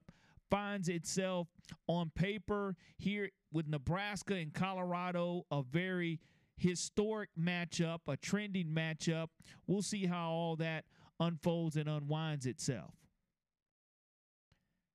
Not only is Colorado breaking the top 25, TCU, you try to get them to go ahead and drop out of the top 25. I know Alabama climbs up a little bit in the poll, and we'll see how they wind up dropping if they are in a situation to where they lose to Texas. Nick Wiggins said that Alabama will lose to Texas, so we'll see exactly how that plays itself out. Yeah, that's my hope, at least. Um, look, y'all all think I just am always speaking out of my ass. Look, I can admit that Alabama looked better than Texas on Saturday. I can admit that, but we'll see what happens on Saturday. I still think uh, Texas has the edge. Milroe looked really good, but hey, now we've got the film to study on Milroe to see, you know, what that Texas defense can do to plan against that scrambling attack. Maybe you can try to keep him in the pocket, make him make some throws. Uh, I think, I don't know if it was Gordy uh, or Alabama guest earlier, but you know, he, he even said Milroe's, those deep balls looked a little slow. Like a corner could have jumped in and got that, but look, Milroe looked awesome. So we'll see what happens. And look, in the app, shout out to my believers who have come to defend me and stand by my side, right? Look, they they treating us like they treating Deion. They don't believe. They're scared. All right, and we're gonna see uh, look, TCU, man, they were in the national championship for a reason, and Colorado beat them. They were a three touchdown favorite. All right, quit moving the goalposts for my guy Prime Time. All right, and Alabama, Texas. We'll, we'll, we'll see how that goes, but I'm I got to rock with my Longhorns. I'm still rocking with LSU. They're not out of it yet. Yes, it was a tough week one for Team Nick Wiggins, but that's all right. Hey, what did I say yesterday? The most dangerous dog is the one that's been beaten and abused. So I'm expecting Brian Kelly and the LSU Tigers to come out fighting from here on out. Well, we'll see how they are going to have to fight because there's a lot of teams that when you look at having that first loss, that's what's going to be critical how you bounce back from that first loss. And I know that Clemson did not expect to lose the way they did to Duke last night. And we have Fairhope's finest, Riley Leonard, that really put on a show for Duke and had that phenomenal run. And Tim Brando joins us right now, national sports commentator for Fox Sports. Timmy B, how's it going, my brother? I'm good, Corey. Great to be with you. And, uh, what a first week, huh? Absolutely. It, it, doesn't get any better. And I want to jump right in. The AP Top 25 came out today with Clemson and Duke finishing up play last night. But we got to go over Timmy B's top 10 after week one of play. Yeah, well, you know, mine's a lot different than what you'll see in the coaches poll. It's a lot different than what you'll see in the AP poll. Uh, just as my preseason top 10, which is a, more of a prediction of how I think it'll finish, not the not the starting grid for the brand names. Uh, the same is true, really, uh, through the rest of the year. I um, I will base my top 10 and the, the teams that are just out. Usually, it's somewhere between five to seven teams uh, that I that I leave just out because once you get past, I think the top seven or eight teams, uh, you could put probably as many as gosh, 15 to 20 teams, maybe more, uh, in a, a so-called top 25. I've never, I've never agreed with having a complete 25. I think you start struggling uh, to find, you know, numbers 18 through 25 because of the balance and so much that we don't know. There's so many teams, 133 Division 1A teams. It's not really fair, in my opinion, to to try to rank some over the other. But that's what I'd like to do, and it um, it, it always uh, boggles the minds of a few because not everybody looks at it the same way I look at it, and I get that. Uh, but but bottom line is, each week I sort of wipe the slate clean. Where I have a team ranked one week has nothing to do with where I'm going to rank them the week afterwards. By example, uh, Florida State was not in my preseason top 10. Clemson was. Well, obviously I was wrong. Florida State had the most impressive win, I thought, of the weekend in terms of level of talent, playing in a so-called uh, neutral location, but still it was a tough, a tough opponent, and they dominated.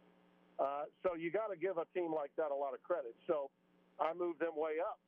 Uh, and the same's true for a few other teams. I'm sure there's some questions about why I don't have Ohio State uh, ranked anywhere. Well, I just thought they were very unimpressive against a pedestrian Indiana team.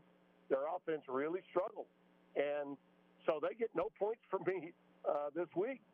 And that isn't to say that they won't be a top ten team or a top five team. Hell, they may even be in the college football playoff.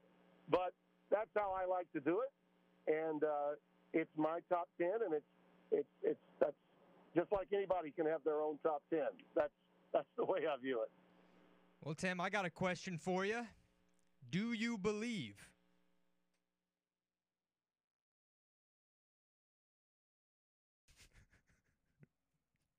I lost you. do do you are you buying what Coach Prime and the Buffaloes are selling and what they did on Saturday? Do you believe? Yeah, yeah, I believe, but not enough to put them in my top 10 and not enough to put them in the just out category. And, and the reason for that is pretty simple. We don't know enough about them or the team they beat. You know, I thought TCU coming in was certainly a top 15 to top 20 team. They were ranked 17th. But how do we really know? I mean, TCU had not seen any film on on on Prime's team. No one had. The only one that knew what Deion Sanders had was Deion Sanders. No coaching staff, no team could have seen any film on this club and had a clue of what to expect. And that certainly hurt TCU in this game. And now I think it'll be interesting to see because playing Nebraska, Matt Rhule will have had an advantage over over Sonny Dykes in that he will have seen what what Colorado's all about. His coaching staff, his coordinators, they're going to have tendencies uh, that they see from that game one film, which which is huge to me. So this is a very important game too, in terms of the overall credibility of what Colorado definitely accomplished in week one. It was huge. It was transformational. We've never seen anything like it, uh, Corey, in the history of college football.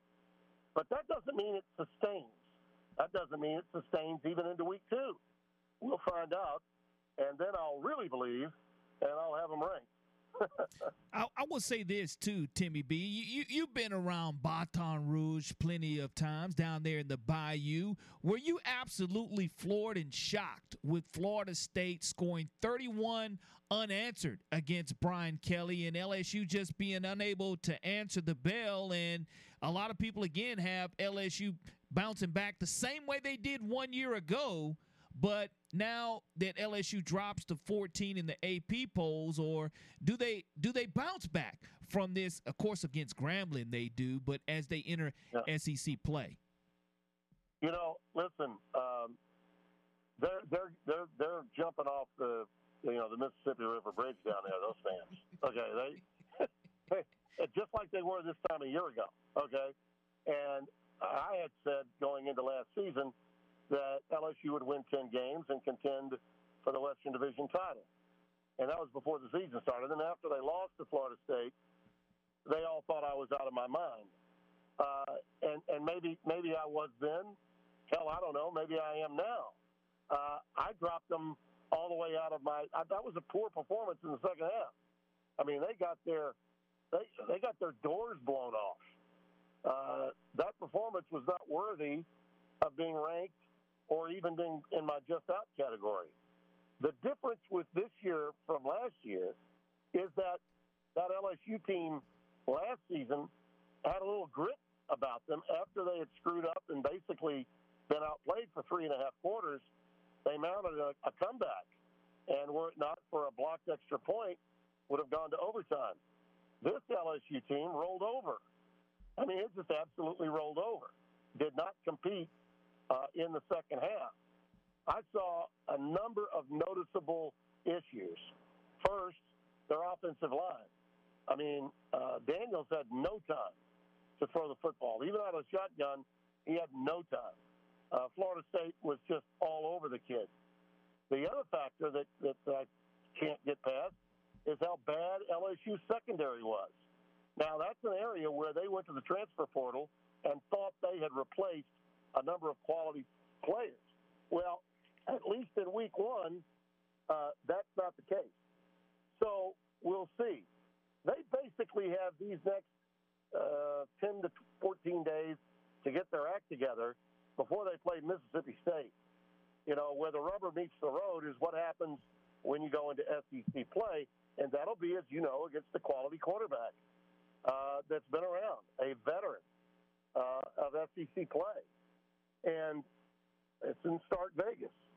So how are you going to perform then? That's that's when we'll know about whether LSU can can come back. Look, I, I have every bit of confidence that they have the skilled people from an offensive standpoint, but their offensive line got blown up. They're going to have to really do some soul searching about that.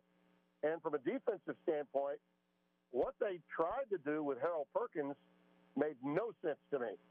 I mean, they didn't use him to put any pressure on uh, on Jordan Travis whatsoever, and uh, that was that was a mistake. I mean, that was an absolute uh, abject failure. You know what they did defensively from a schematic standpoint against FSU, uh, and they they're still trying to cover Keon Coleman. yeah. State. Um, so I, I've got more doubts this time about LSU than I did this time a year ago because of those noticeable holes and poor play from guys that I believe LSU thought would step right in from the portal and, and compete at a very high level. And they did not. So we'll see. I still believe that they're in the race. Uh, I still believe that uh, Brian Kelly's a hell of a coach, and I think that for the long term, he's he's the answer in Baton Rouge, no question. Um, but the fan base down there has just gone berserk. They have. They're, they're, they've gone berserk. I mean, they're like fire him again.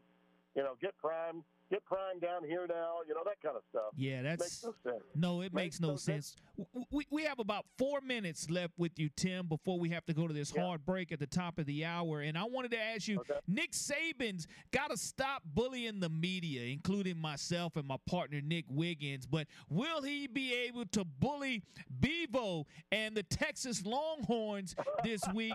will they find a way to get it done in T-Town?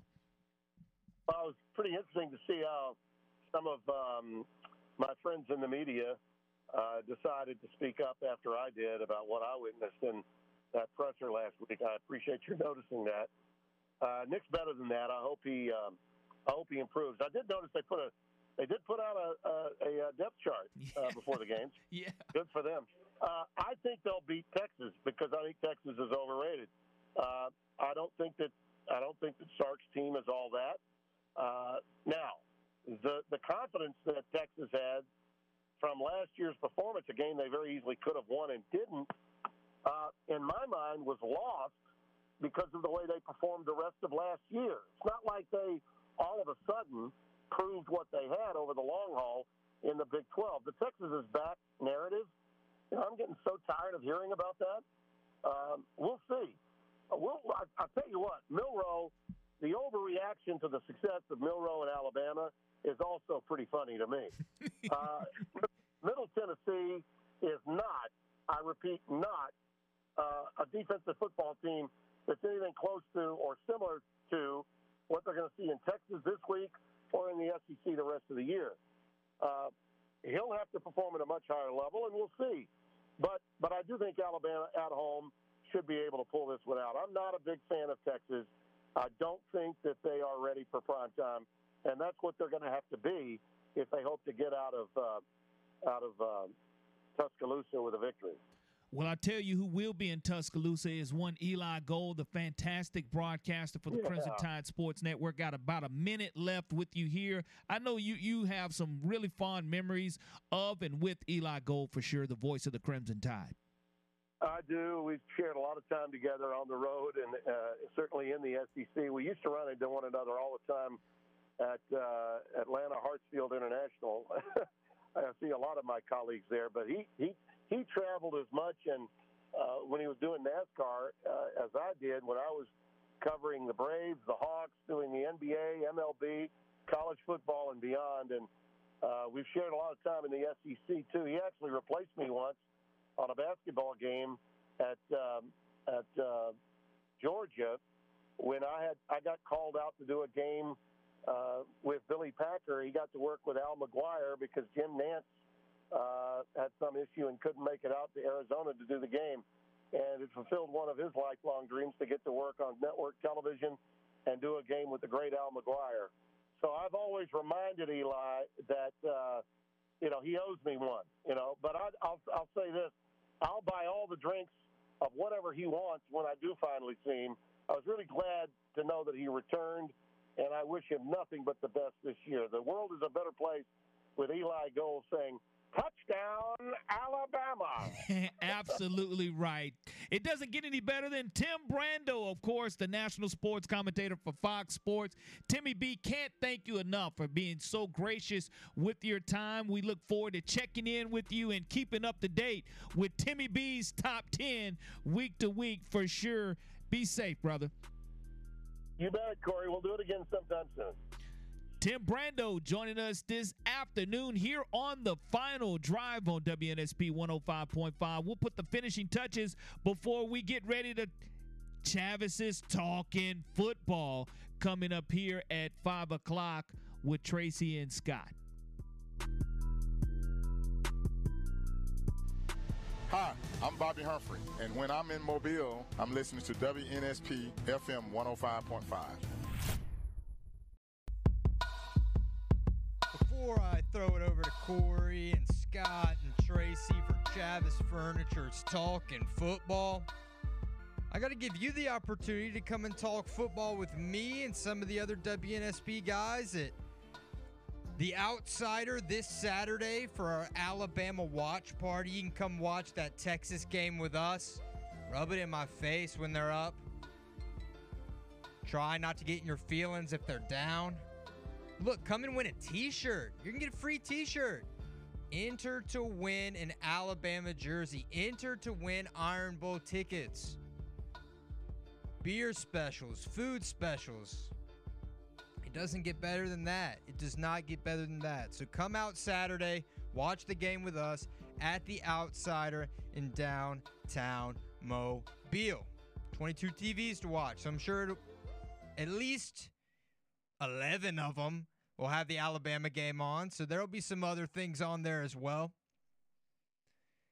But guys, it's been a great show. It has been a phenomenal show. Tim Brando, the Timmy B. I was looking at his top 10. This is Tim Brando's top 10, guys. Michigan, Florida State, Georgia, Oregon, Alabama, Washington, Penn State, Notre Dame, number 9 Tulane, and number 10 Oregon State. Showing a lot of love to the state of Oregon. When was the last time you saw two Oregon schools in anyone's top 10? I don't know.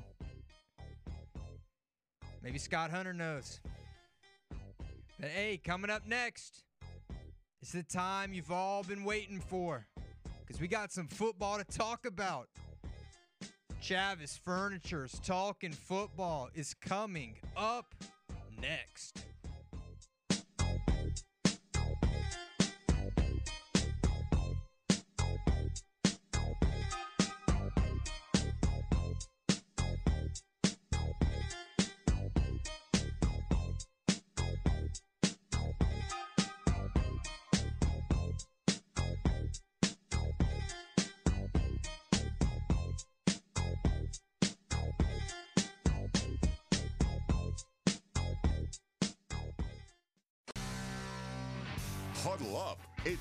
For Chavis Furniture's Talking Football. Stay with us as Scott Hunter and Tracy Turner discuss Alabama, Auburn, South Alabama, the SEC, and college football around the country. Brought to you by Bayou Fasteners and Clutch and Powertrain. Call now at 694 1055 or join the discussion on the Sound of Mobile app.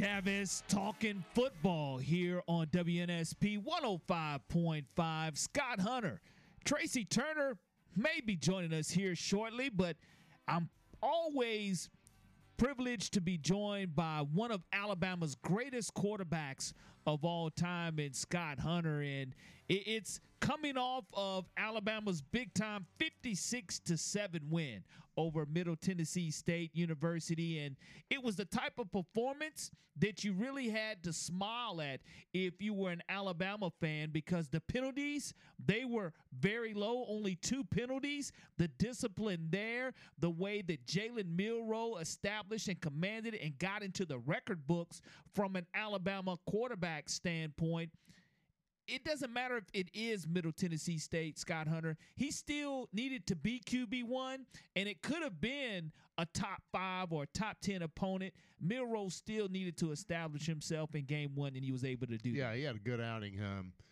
uh, he ran the team well. He showed poise and confidence. Uh, I thought he did uh, very well in all areas of, of the quarterbacking except for possession down passing.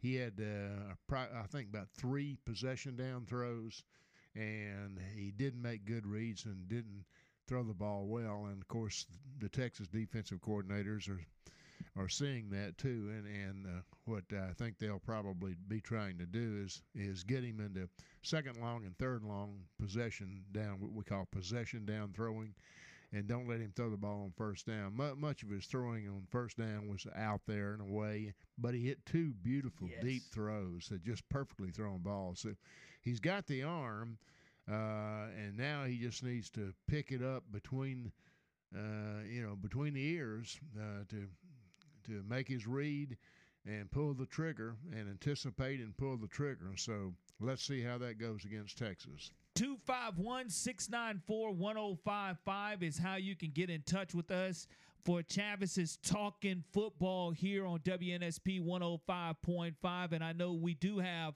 a caller on the line. Thank you, caller. How are you doing today? Okay, this is Jerry. I got a uh, comment for Scott. Uh, had an excellent opportunity to uh, show his talent uh, and his ability, but not so much Simpson and Buchner. Well, I think uh, looking back at the game, um, Coach Saban uh, obviously wanted to establish a number one quarterback. Uh, you had to do that uh, going into the game this upcoming weekend, and so I think as well as uh, Milroe was playing, he decided to let him stay in there a little bit longer. If he'd gone out there on the flip side of that, Jerry, I think, and and um, gagged, I think you would have yeah. quickly seen uh, Buchner and maybe Simpson a little later. But uh, I think he handled it very well. Uh, as I said earlier, uh, all around a good outing. The only area that he has to pick up is what they call possession down passing. Yeah, I uh, noticed also there was a number of pass plays there where he had four and five seconds back there. Yeah, good. Um, had good protection. Um, I didn't really see the protection break down uh, much. I think the uh, he was looking around, he was finding receivers and so forth. Uh, but again, you know, the Texas is looking at that thing and they're seeing what I saw, and that's possession down passing. And you know, the way you make a living in the NFL is, you know, your mama can throw it on first down, but you know, third and eight, third and eight is where you make a living completing passes. Okay, I just had one other comment. Um, I think any of us that watched Colorado and then watched Alabama saw two brilliant quarterback performances back to back. Yeah, I'm sorry I didn't I didn't see the Colorado game, but I heard all about it. Uh, how well Deion Sanders' son uh, performed, and so uh, that'll be interesting. It, you know, every year there's stories in college football, and I think Uh, the story today is obviously Colorado and Deion Sanders' son, and obviously from what we saw last night, uh, Duke is now a story with uh, just a commanding win over Clemson last night. Uh, so Yeah. the two stories emerged. Absolutely. Oh, okay, one more and then I'll leave you. Um, during that Alabama game, uh, wide receiver got a pass and was on his way down the sideline, and uh, I think it was number 42 for Tennessee. Actually caught up with him and knocked him out of bounds. That was a lot of speed. Yeah, I'm not. I, uh, you know, I, I'm trying to think of the play you're talking about, but I just can't recall just exactly what that play was, Jerry. Um, Yeah, he, he he would look like it was a just plain breakaway, and he was going to be in the end zone in in a couple of seconds, and uh, this um, back came out of on a diagonal uh, from the uh, near side of the field and caught him up and knocked him out of bounds, uh, probably around the 20. Now that shouldn't be But- happening. To, considering the uh, what they do, what they put into recruiting receivers and, and the speed, the emphasis on speed they put on them, that shouldn't be happening when you play Middle Tennessee No. State to be caught from behind. Uh, hopefully, it was just the guy had an angle on him, and that was the case. Yeah, well, it was a pretty long angle. okay, okay, great talking with you as usual. Uh, I'll be listening, so uh, carry on. Bye. Appreciate you, Jerry, for calling in. And of course, 251 694 1055 is how you can call and interact and let us know what you thought about Alabama's big time 56 to 7 win and Auburn's 59 to 14 win over UMass. And it was one in which Auburn got started a little bit slow defensively, Tracy, but once they went ahead and revved it up, they made sure for the remaining second, third, and fourth quarter, not only were they going to cover the spread, but they were going to play with a lot more poise and a lot more discipline and not give up that explosive play that they had given up early. Well, I, I'm going to hope that some of it was the misalignment um, that Coach Freeze spoke about yesterday, very uh, maybe heatedly. Apparently, they didn't have a very jovial, uh, happy, let's have a, a fun Sunday coaches meeting. but, uh, you, know, you know, as I, I've always said, I, I was no coach. My dad was the coach, you know, and uh, maybe it'll skip a generation and but uh, there's there's two things that everybody, regardless of talent, can do. They can give you all the effort they've got. When you cross the line, you need to be running. We don't walk to drills. I always hated to see linemen walking back to the huddle. That would have gotten you all kinds of running at any school I was ever at, whether high school or college, and know what you're supposed to do.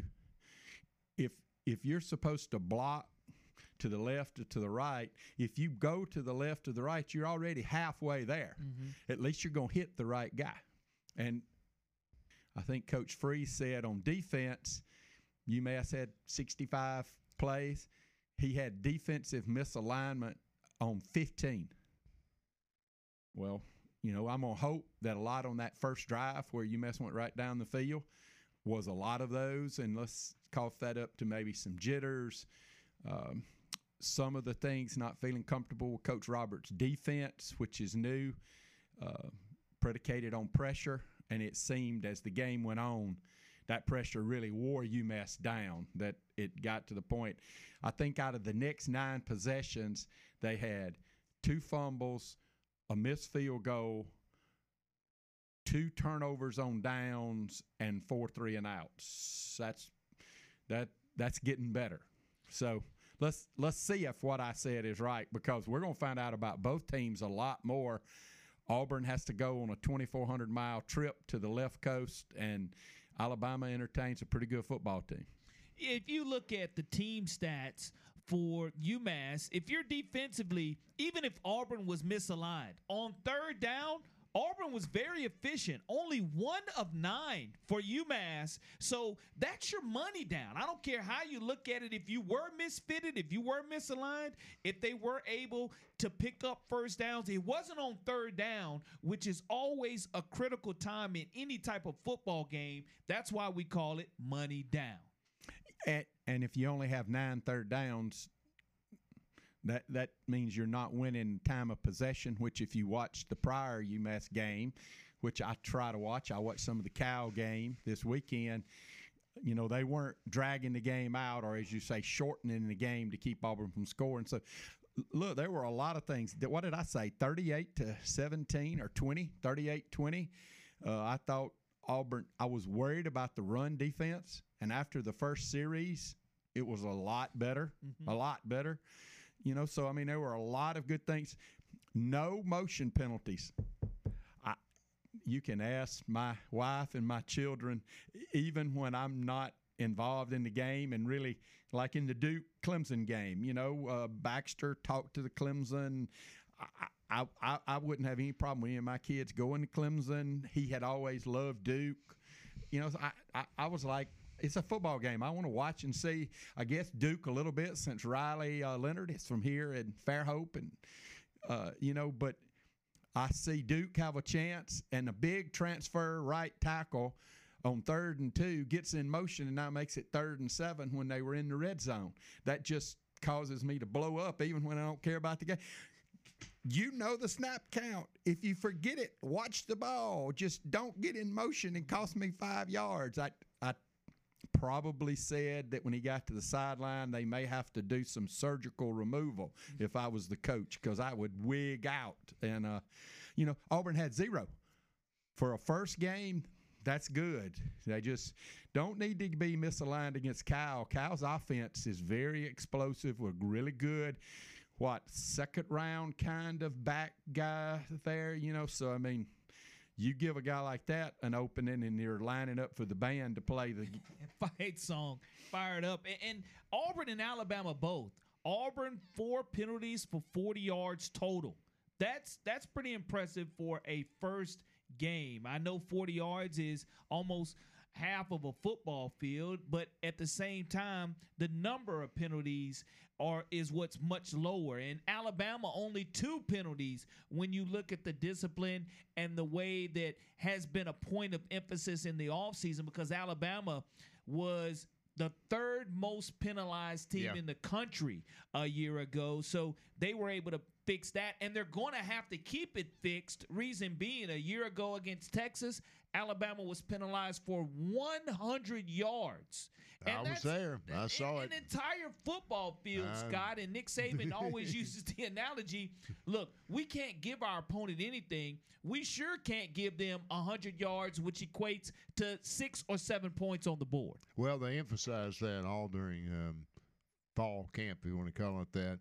Uh, I didn't, you couldn't see practice, but I suspect that there were more officials out there watching things and calling penalties to emphasize that. And that's just the way that you get the players attention is if the offensive linemen are pa- practicing pass protection you have an official right there watching.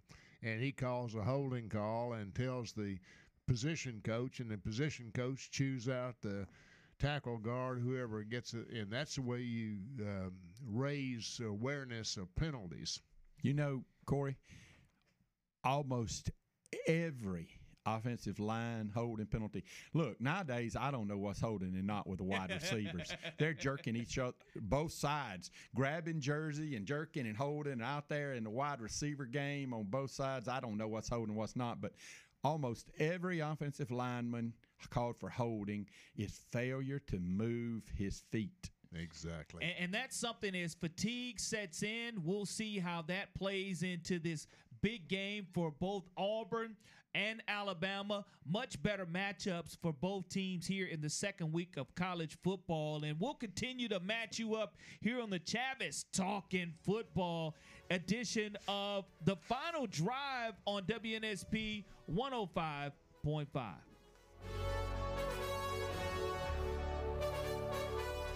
everybody. Jennifer Hale here from the NFL on Fox, and you're listening to 105.5 WNSP in Mobile.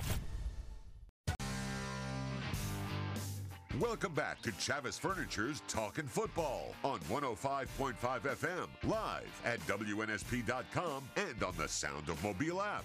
Once again, Scott Hunter and Tracy Turner. Welcome back to Chavis Talking Football here on WNSP 105.5. Corey LaBounty, along with Scott Hunter and Tracy Turner, talking a little Alabama and Auburn for real football this time because we've been hyping it up for the spring game. We've been talking in the offseason about the expectations, what we can expect. And both teams really do provide excitement and joy to their fan bases. Auburn in front of a historic crowd, a record setting crowd of over 88,000 are able to witness the Hugh Freeze era. And Robbie Ashford, he may have thought about quitting the quarterback position after he was named the number two quarterback behind Payton Thorne. But Robbie Ashford is going to be needed in this system throughout the entire year. Winds up scoring three touchdowns and getting things done and getting things going for Auburn offensively in those shorter goal line situations. Looked like they were running the wing T. I mean, he was another running back. And we've always talked about that. You, you know, the good teams, probably this weekend, if you're not worried about the quarterback throwing it, mm-hmm. then you can scheme to take away if what it's going to be is just a quarterback run.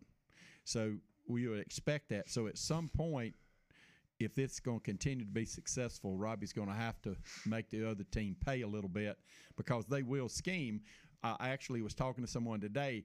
The running quarterback is a numbers game because normally you play 11 on 10. And so the quarterback, when he reads things, Scott can talk about this, you count numbers and you try to go, if the defense is overloaded six to one side and five to the other, and you can get six over on that side.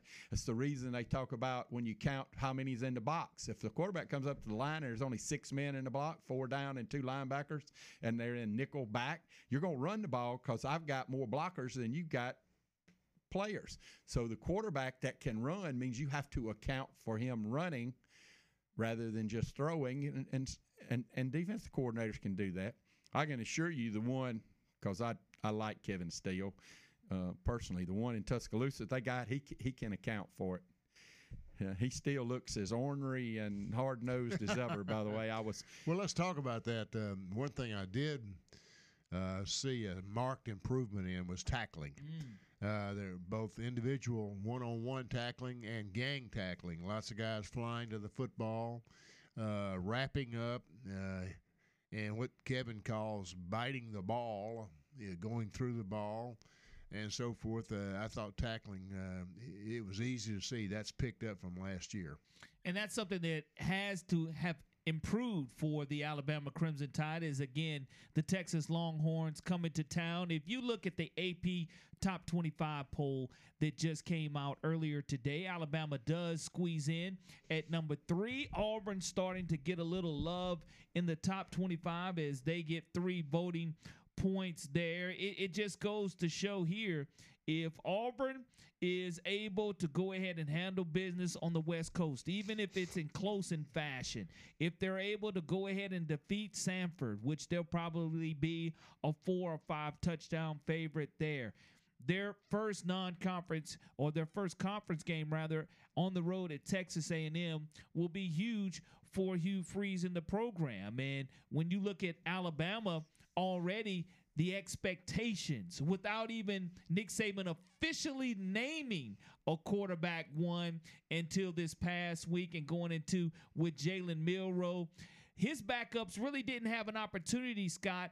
You said one week ago it's going to take more than two or three series for a quarterback to get into some type of groove. Coach Saban decided to stay with Milroe well into the third quarter. Were you at all surprised with how long Milroe was staying in for the Alabama Crimson Well, I think he, since things were going well, he wanted to continue to keep it going well and, and see how uh, Jalen did um, with a little more extended series.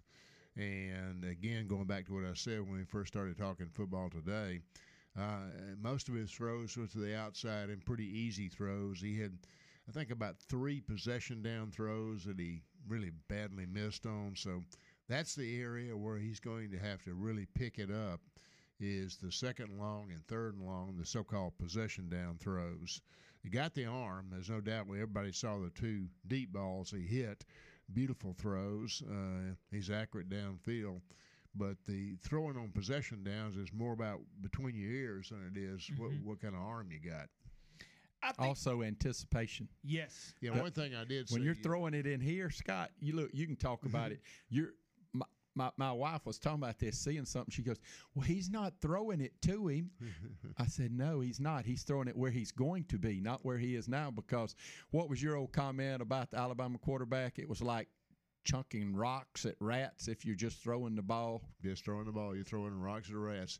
One of the things he was doing, I, and you can tell when a quarterback is not quite um read the coverage and got a firm thought in his mind about where to go, you'll see his back foot come off the ground. And that's always a clue that uh, he just didn't quite have it all clicking uh, when he threw. So footwork is everything about throwing a football. Uh, I know everybody talks about, oh, he got an arm, he can throw it through a car wash without getting it wet. That doesn't matter. If you don't have the footwork, you're not going to throw an accurate pass uh, time, and, time and again and again.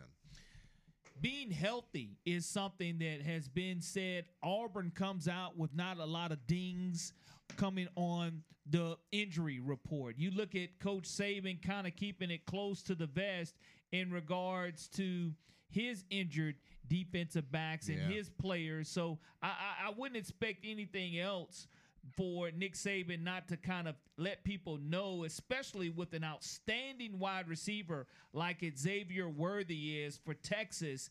And you're looking at a defense last year that running wise, Alabama did a fairly decent job holding a first round draft pick in Bijan Robinson to fairly no low numbers rushing the football. But passing the football after Quinn Ewers goes out, you, you look at a healthy Ewers, Scott, and people say that Texas win that wins well, that I, game. I, I can't argue with that. I was there sitting there watching it, and I think he was, I don't know, something like eight of 10 or something of that nature when he got hit and, and, and left the game.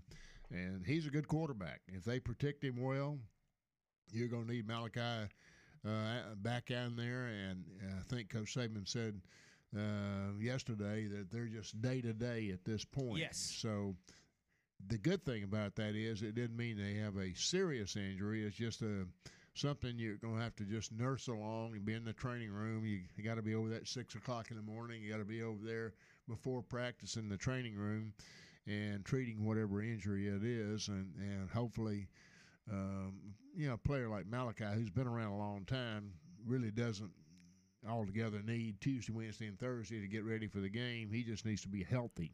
Speaking of health, I, I think breaking news out of the West Coast today has been the health of Cal's starting quarterback, Sam Jackson.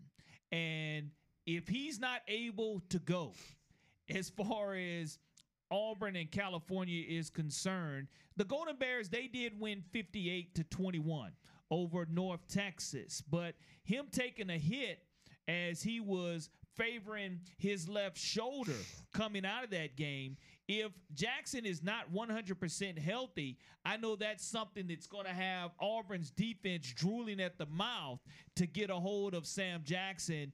And we'll see what happens in regards to that line changing in Vegas, too, anytime you're missing a starting quarterback. Well, I'm sure Auburn will prepare as if he starts and 120% healthy, and um, you know, I, I think they will. Coach Roberts, uh, he likes pressure. Pressure is important. You know, turnovers, bad plays. And we we've talked about that on this show. That's sort of the important thing in modern day football is when you get against someone as good or almost as good as you, you you need turnovers, you need bad plays uh, to get get them behind the chains. So uh, this will be quite a test. It'll be very interesting to see how how Auburn uh, stacks up out there. And uh, you know, it's sort of funny. It appears we now have two coaches that are both very disciplined, not not afraid to actually discipline their coaches some, and not afraid to tell their players. I still think Coach Freeze is trying to find his linebackers. They they must have got left in Columbus and didn't make the trip back to Auburn for the game because uh, I think linebackers had two tackles in the whole game something like that. So that that can't happen against Cal they're definitely going to have to tackle well. We'll talk about Cal's running game as they ran up 357 rushing yards against North Texas a week ago, and it's not going to be the same caliber opponent as the Auburn Tigers. But we'll talk more about what Alabama and Auburn both have to be and have to do to sustain successful defenses against their opponents this week. Chavis talking football here on WNSP 105.5. We'll resume shortly.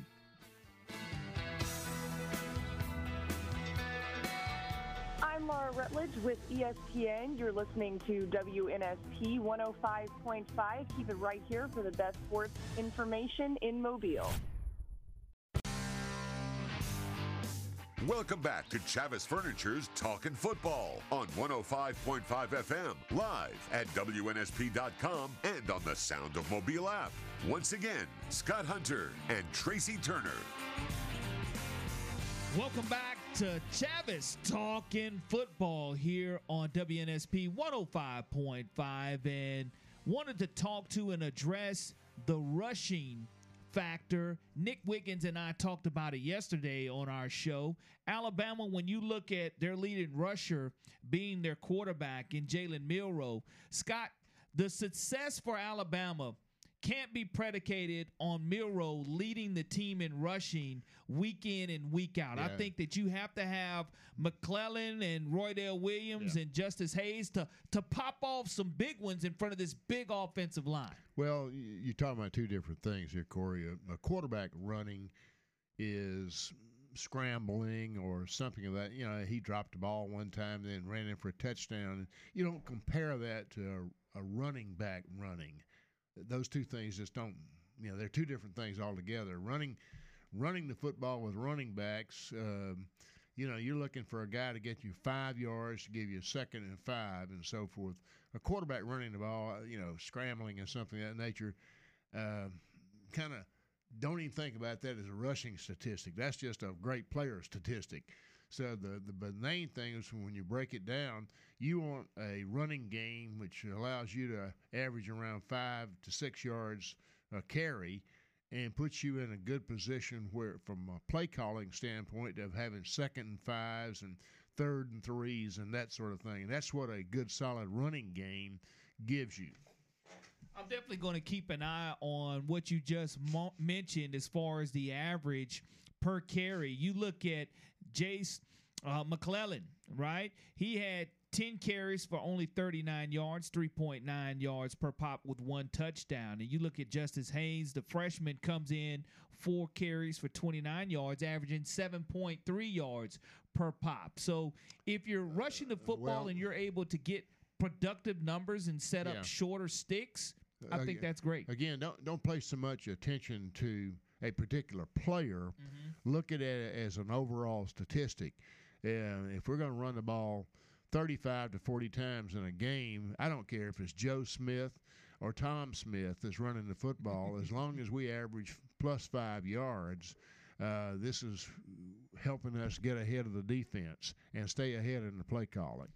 Only two sacks giving up by the Crimson Tide. So, not really bad. You would like to see and keep your quarterback clean for certain. Now, on the other side, as far as the Auburn Tigers are concerned, the rushing game, again, led by Robbie Ashford and him having a lot of success there running the football. And I think that that's going to be important for Auburn, especially without no one has heard whether Jarquez Hunter is going to be making that trip to the left coast or not. We did see him in street clothes on the sidelines lines for the Auburn Tigers, and whether he is going to play or not, I think that that is one of the biggest questions as far as getting Auburn's rushing attack established. But what great balance! Sean Jackson comes in, Jeremiah Cobb, along with Damari Alston having tremendous numbers rushing the football in regards to in burst, a long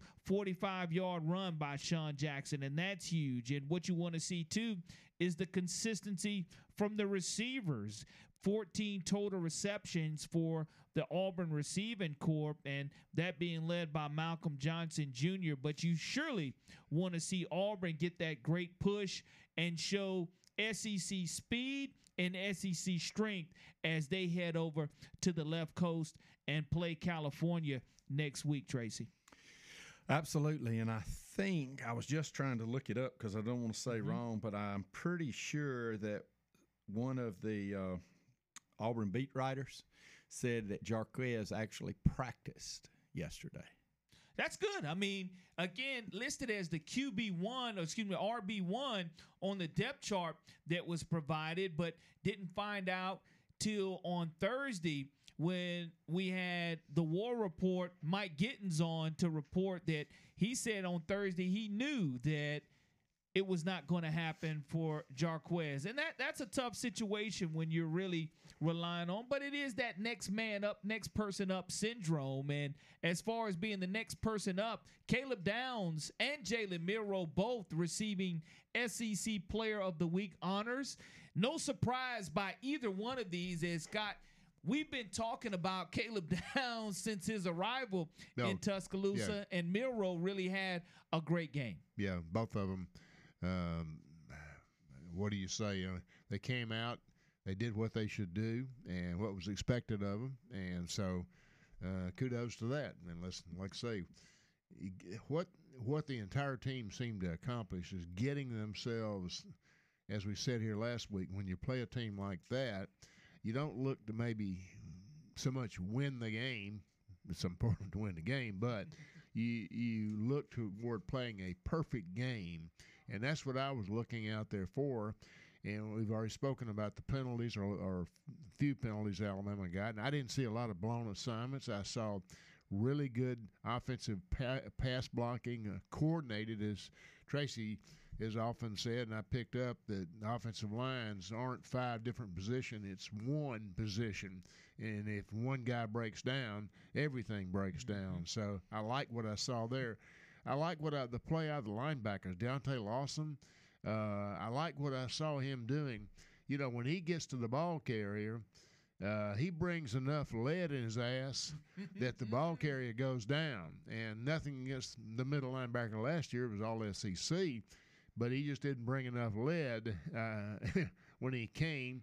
Uh, but Deontay Lawson, he brings lead with him, and he he puts them down. He- It's like he's shot out of that bullet or like out of a gun, that type of lead he's going to bring. Of course, seven tack, tackles, two tackles for loss, and one sack for Deontay Lawson, Mobile Christian's own. And you like to Yeah. see when local players. And, and he was calling all the defensive signals that you know Kevin or the defensive uh, guy on the sidelines signals in. He's calling all the signals, and I didn't see anybody look like they that looked like they didn't know where they should line up. Uh, and I, one thing that Alabama also did was they're stronger in the middle at the one, two, and three holes on defense. You didn't see anybody moving or running up the middle. And that's a good thing because that goes back to my old adage here years ago. Somebody called and said, How do we beat Auburn? I said, It's easy. Stop them on third and mm-hmm. three. it's so huge, Scott, that money down. And also for Auburn, from a health standpoint, Nehemiah Pritchett. And I think that's something that you definitely have to keep an eye on. I know that when I was watching the broadcast, when I heard that he was not going to be playing, that that is that reason for concern for the Auburn Tigers defensively because he's such a huge product of a returning factor for Auburn's defense. Well, I mean, I don't expect Coach Freeze to let everybody know whether he's going to be 90, 95, or 100% for this Saturday, but going out to Cal, they they need him on the field. Um, some some some of the alignments, even though it was the line, it appears, and the linebackers more than it was the DBs. You know, you need a guy who's been there four years out there to help settle you in. And not only has he got four years of experience, he's a very talented uh, assuming that it's not the old way. You know, in the old in the old days, if they listed you at six three, you really were about six one. What did they list you at, Scott? About six five, and you were six three. No, no, I was always six one, six two. well, two hundred. And Coach Bright said, "Don't you get over two ten? well, they got Nehemiah up to six foot. So so they're being kind to him from a may, maybe that's with, with the with the hair. Well, that, we'll that we'll know when he gets down here to the Senior Bowl, and they measure him out at official five ten and a quarter. size and weight that'll be given. We have a caller that is called in here to the Chavis Talking Football. Caller, go right ahead. Hey guys, this is Alabama Nature Boy. Uh, hey Scott. Hey Terry. Um, question on the starting defensive backs playing on special teams. I know they're trying to showcase their talent for the next level, and some of them that's the way they're going to win a spot on an NFL roster. But man, when the game's in hand, it sure makes me nervous to see our starting DBs on the kick return team, and three of them wind up hurt. Uh, what's the latest info on those injuries, if you, if you guys know? Yeah, we talked about it earlier. Um, as Coach Saban said, this is the only thing we'll get out of there. It's a day-to-day thing with Malachi Moore and the other defensive back that's injured. It's a day-to-day thing. Well, the good thing in that is uh, he didn't say, "Well, we they're not going to be able to play against Texas," and we know that because they've got X, Y, Z. But when they, he says day to day, that means uh, they're hitting the training room probably at six o'clock in the morning and again at three o'clock in the afternoon and nursing things along and and should be when you hear that uh, it's a Thursday Friday decision uh, to wait till then. So but I'm optimistic that come Thursday or Friday uh, they'll respond. They only got about a gillion dollar uh, training room up there with all the facilities and everything else. I mean, good lord, they can they can rescue you in a, in a moment with anything. So uh, I, I I would expect those two players to be ready to play against Texas. Jaylen Key recorded an interception against Middle Tennessee, that UAB transfer. So he was effective immediately and made Yeah. his presence felt. And of course, Malachi Moore, we feel like he's been around forever with this Alabama program playing since he was a true freshman. And And boy, Corey, you, you had a point there.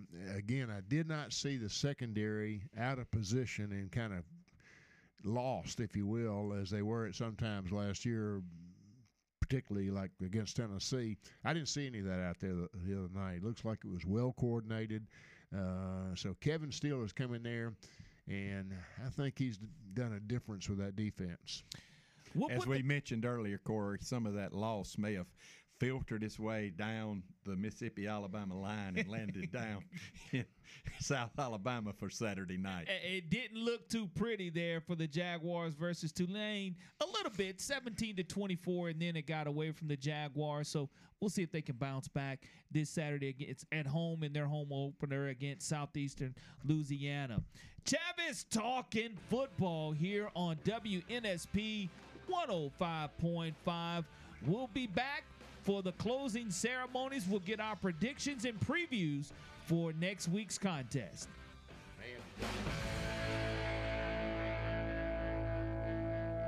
Hi, this is Blake Stein, former Spring Hill Badger and Kansas City Royal, and you're listening to WNSP Sports Radio.